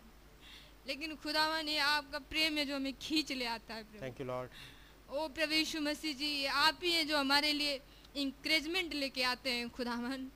हो प्रभु आपका नाम मुबारक हो लॉर्ड आमेन लॉर्ड बड़ा धन्यवाद देते हैं प्रभु जी कि प्रभु आपने मुझे भी संभाल के रखा लॉर्ड मुझे अनुग्रह दिया प्रभु आज शाम की मैं भी अपनी प्रार्थना को आपके सामने रख सकूँ यस लॉर्ड एक ऐसे घड़ी में प्रभु जब चारों तरफ़ खुदान प्रभु जी कैसे वो पीढ़ी है प्रभु जो वचन को भूल गई है जिसे याद ही नहीं कि खुदावन मूसा के बारे में इवन भाई ब्रनम के बारे में खुदावन आपका वचन क्या कहता है? प्रभु, हम भी भूल जाते हैं। और आज भी हम बहुत अच्छे नहीं हैं प्रभु। मैं अपने लिए कहूँगी खुदावन कि जैसे चलना चाहिए प्रभु, लेकिन खुदावन, आज आप शाम को आपने मेरे हृदय से बातें की लॉर्ड ओ प्रभु, आपका धन्यवाद देती हूँ खुदावन प्रभु। मेरी प्रार्थना है कि मेरी मदद करें। ओ प्रभु, आपने गिद्दौन की मदद की। आप अपने कार्यों में, अपने तरीकों में कभी बदलते नहीं हैं खुदावन। आप आज इसलिए आए कि आप हमारी मदद करें खुदा ताकि ये वचन जो मैंने सुना है प्रभु मेरे हृदय में बैठ जाए लॉर्ड आमेन ओ खुदावन मेरे सोल से उतरने ना पाए प्रभु जी। आपसे एक पर्सनल मुलाकात चाहती हूँ लॉर्ड आपके और करीब और करीब आना चाहती हूँ प्रभु जी। ओ प्रभु यीशु मसीह की जो पर्पस से आपने मुझे चुना है प्रभु वो पूरा हो सके मेरे जीवन में। प्रभु आपका नाम मुबारक। Amen. ओ खुदान प्रभु यीशु मसीह जी आप ही मेरे हियाव को बढ़ाएँ लॉर्ड उस फेथ से मेरे हृदय को भर दें खुदावन, जिसकी आज ज़रूरत है, ताकि आपको आपके वचन पे ले सकें खुदावन। आपके वचन को थामे रह सकें प्रभु जी। ओ प्रभु, चाहे परिस्थितियाँ कैसी भी हों खुदावन, गिद्दौन आपके वचन को भूला नहीं था। ओ प्रभु जी, हम भी आपके वचन को भूलने ना पाए प्रभु। आपका नाम मुबारक हो प्रभु। आपने मौका दिया है खुदावन। आपके चोड़ों में आते हैं लॉर्ड ओ प्रभु, आप एक सच्चे खुदा हैं। आप जीवित हैं प्रभु। अपने वचन को प्रकट करते हैं खुदावन। You, O Lord. खुदावन वो आश्चर्य कर्म ऐसा खुदावन गिद्दोन कह रहा है कि प्रभु अगर यहोवा मेरे साथ है तो वो आश्चर्य कर्म कहाँ है? लेकिन आप यहाँ पे प्रभु। इसीलिए तो इस वचन को आज आपने ले आया प्रभु ताकि हम जान सके कि अब खुदा हमारे साथ हैं तो आश्चर्य कर्म भी यहीं पे है खुदावन। आप हमारे साथ हैं आप हम में हैं प्रभु। आपका धन्यवाद देते हैं प्रभु Yes, आपने कहा यहोवा यदि हमारे साथ है तो वो चंगाइयाँ वो चंगाइयाँ पॉसिबल है वो मिराकल्स पॉसिबल है। कैंसर को जाना ही है बीमारी को जाना ही है। Yes, Lord. ओ खुदावन आपका नाम मुबारक हो। ओ प्रभु आपके चरणों में आए लॉर्ड आपसे प्रार्थना है खुदावन।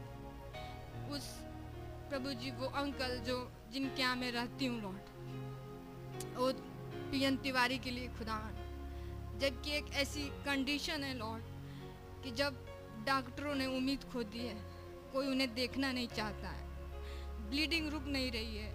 सारी बॉडी का खून जा गिर चुका Oh, है mercy. ओ खुदावन प्रभु प्रभु मैं नहीं जानती कि प्रभु ओ खुदावन जबकि एक मौका मिला कि मैं प्रभु उस गवाही को उनके सामने रख सकूँ खुदा ओ प्रभु ये बात को विश्वास कर रहे हैं कि हाँ मैं ठीक हो जाऊँगा।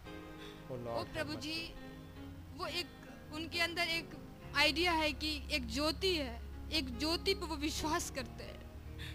ओ, मनों को बदलने वाले खुदावन आपने कहा क्या कुछ क्या कुछ इम्पॉसिबल है मेरे लिए? ओ प्रभु वो पैराडॉक्स करने वाले खुदा खुदावन सुपर नेचुरल खुदा, आज आप इस सुपर नेचुरल ब्राइड में हैं लॉर्ड ओ प्रभु जी, आपके सम्मुख आए हैं खुदावन प्रभु जी, कि आप ही अपने सामर्थ को रिवील करें, प्रभु।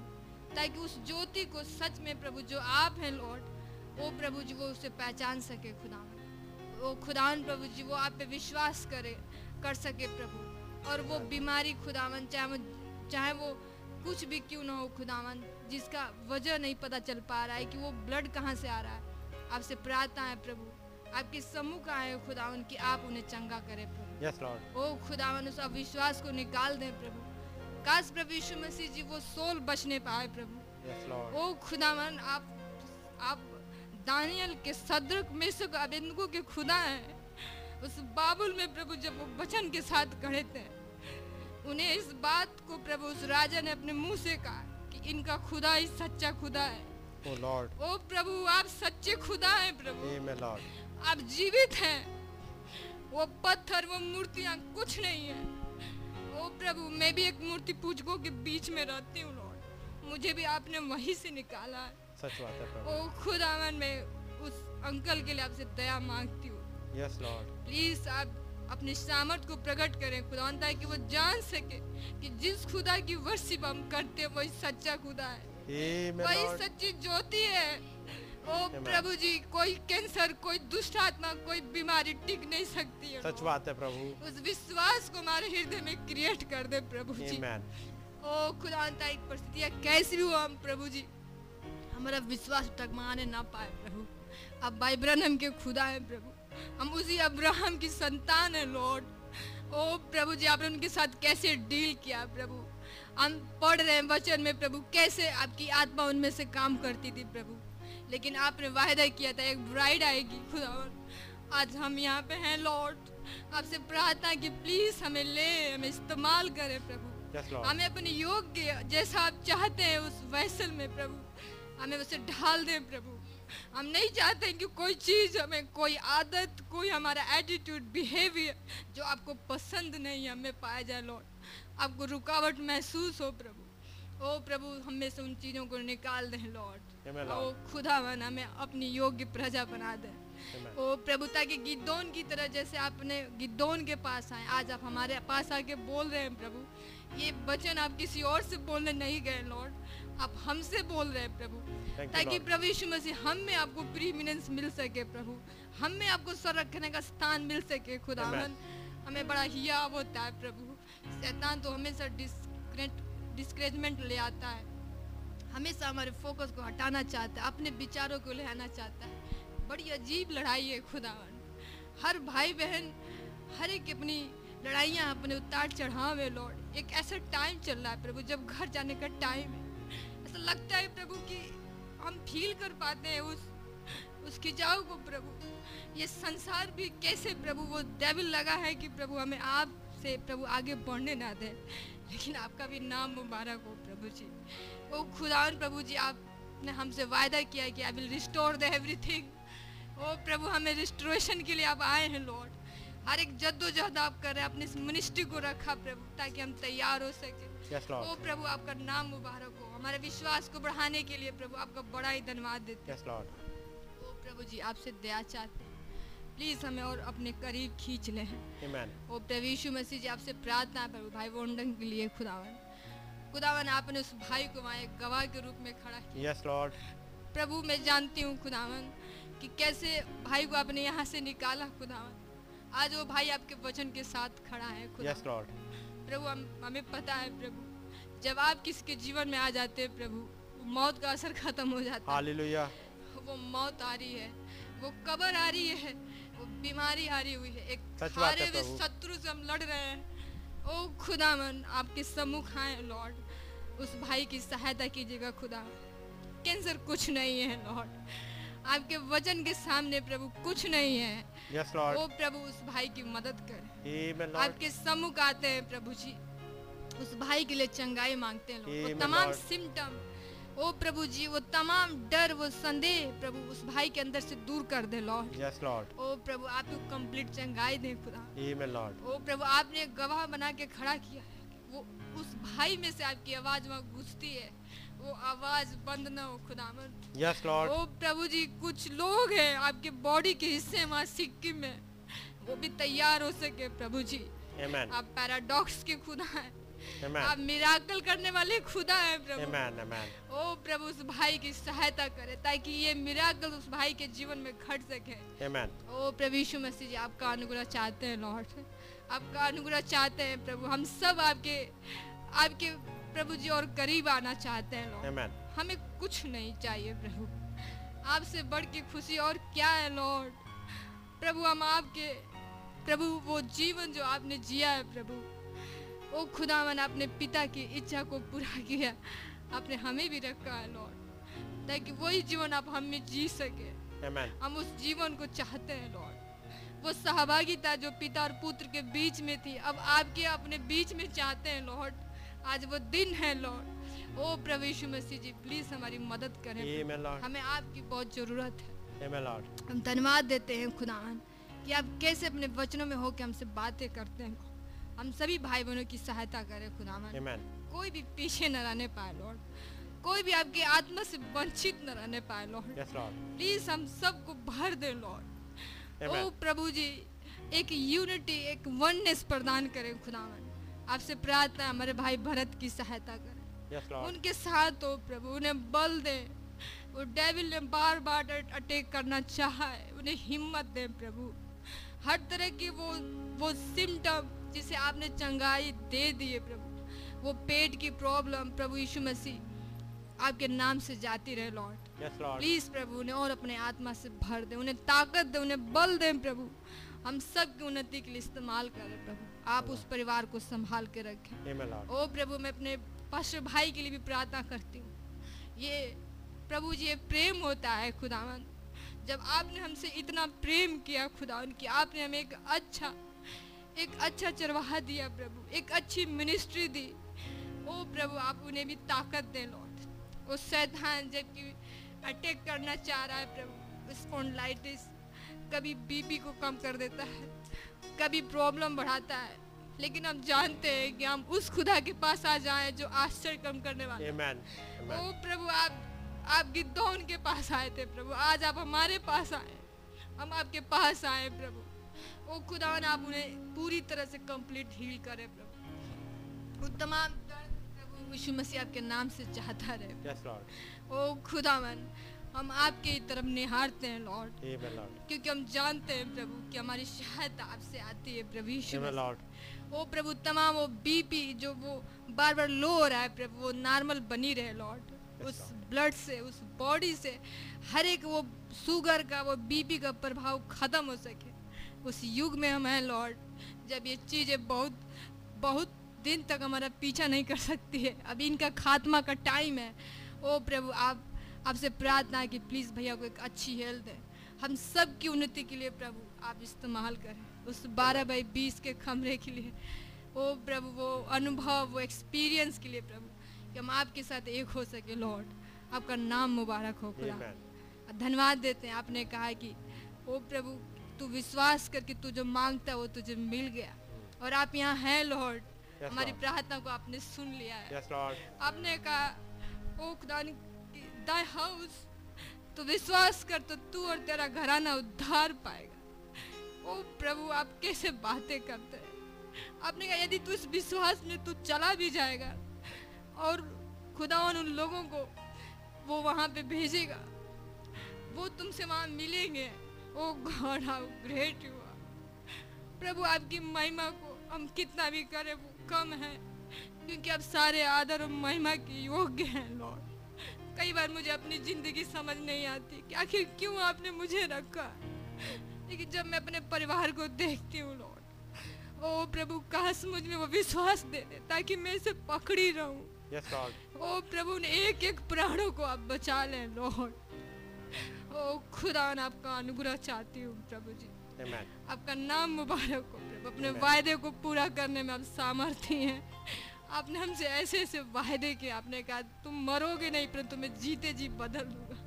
आपका नाम मुबारक हो प्लीज़ उस वायदे के लिए उसे थामे रहे उस वचन को हमारे हृदय में बैठ जाए प्रभु। जब यहाँ से जाते आप हमारी मदद करें। बड़ा धन्यवाद देते हैं प्रभु। आपने मुझे सौभाग्य दिया। आपका नाम मुबारक धन्यवाद के साथ, इस धन्यवाद की भेंट, इस प्रार्थना को अपने उद्धार करता अपने स्वामी प्रभु मसीह के नाम से मांगती हूँ. आए हमारे बाप।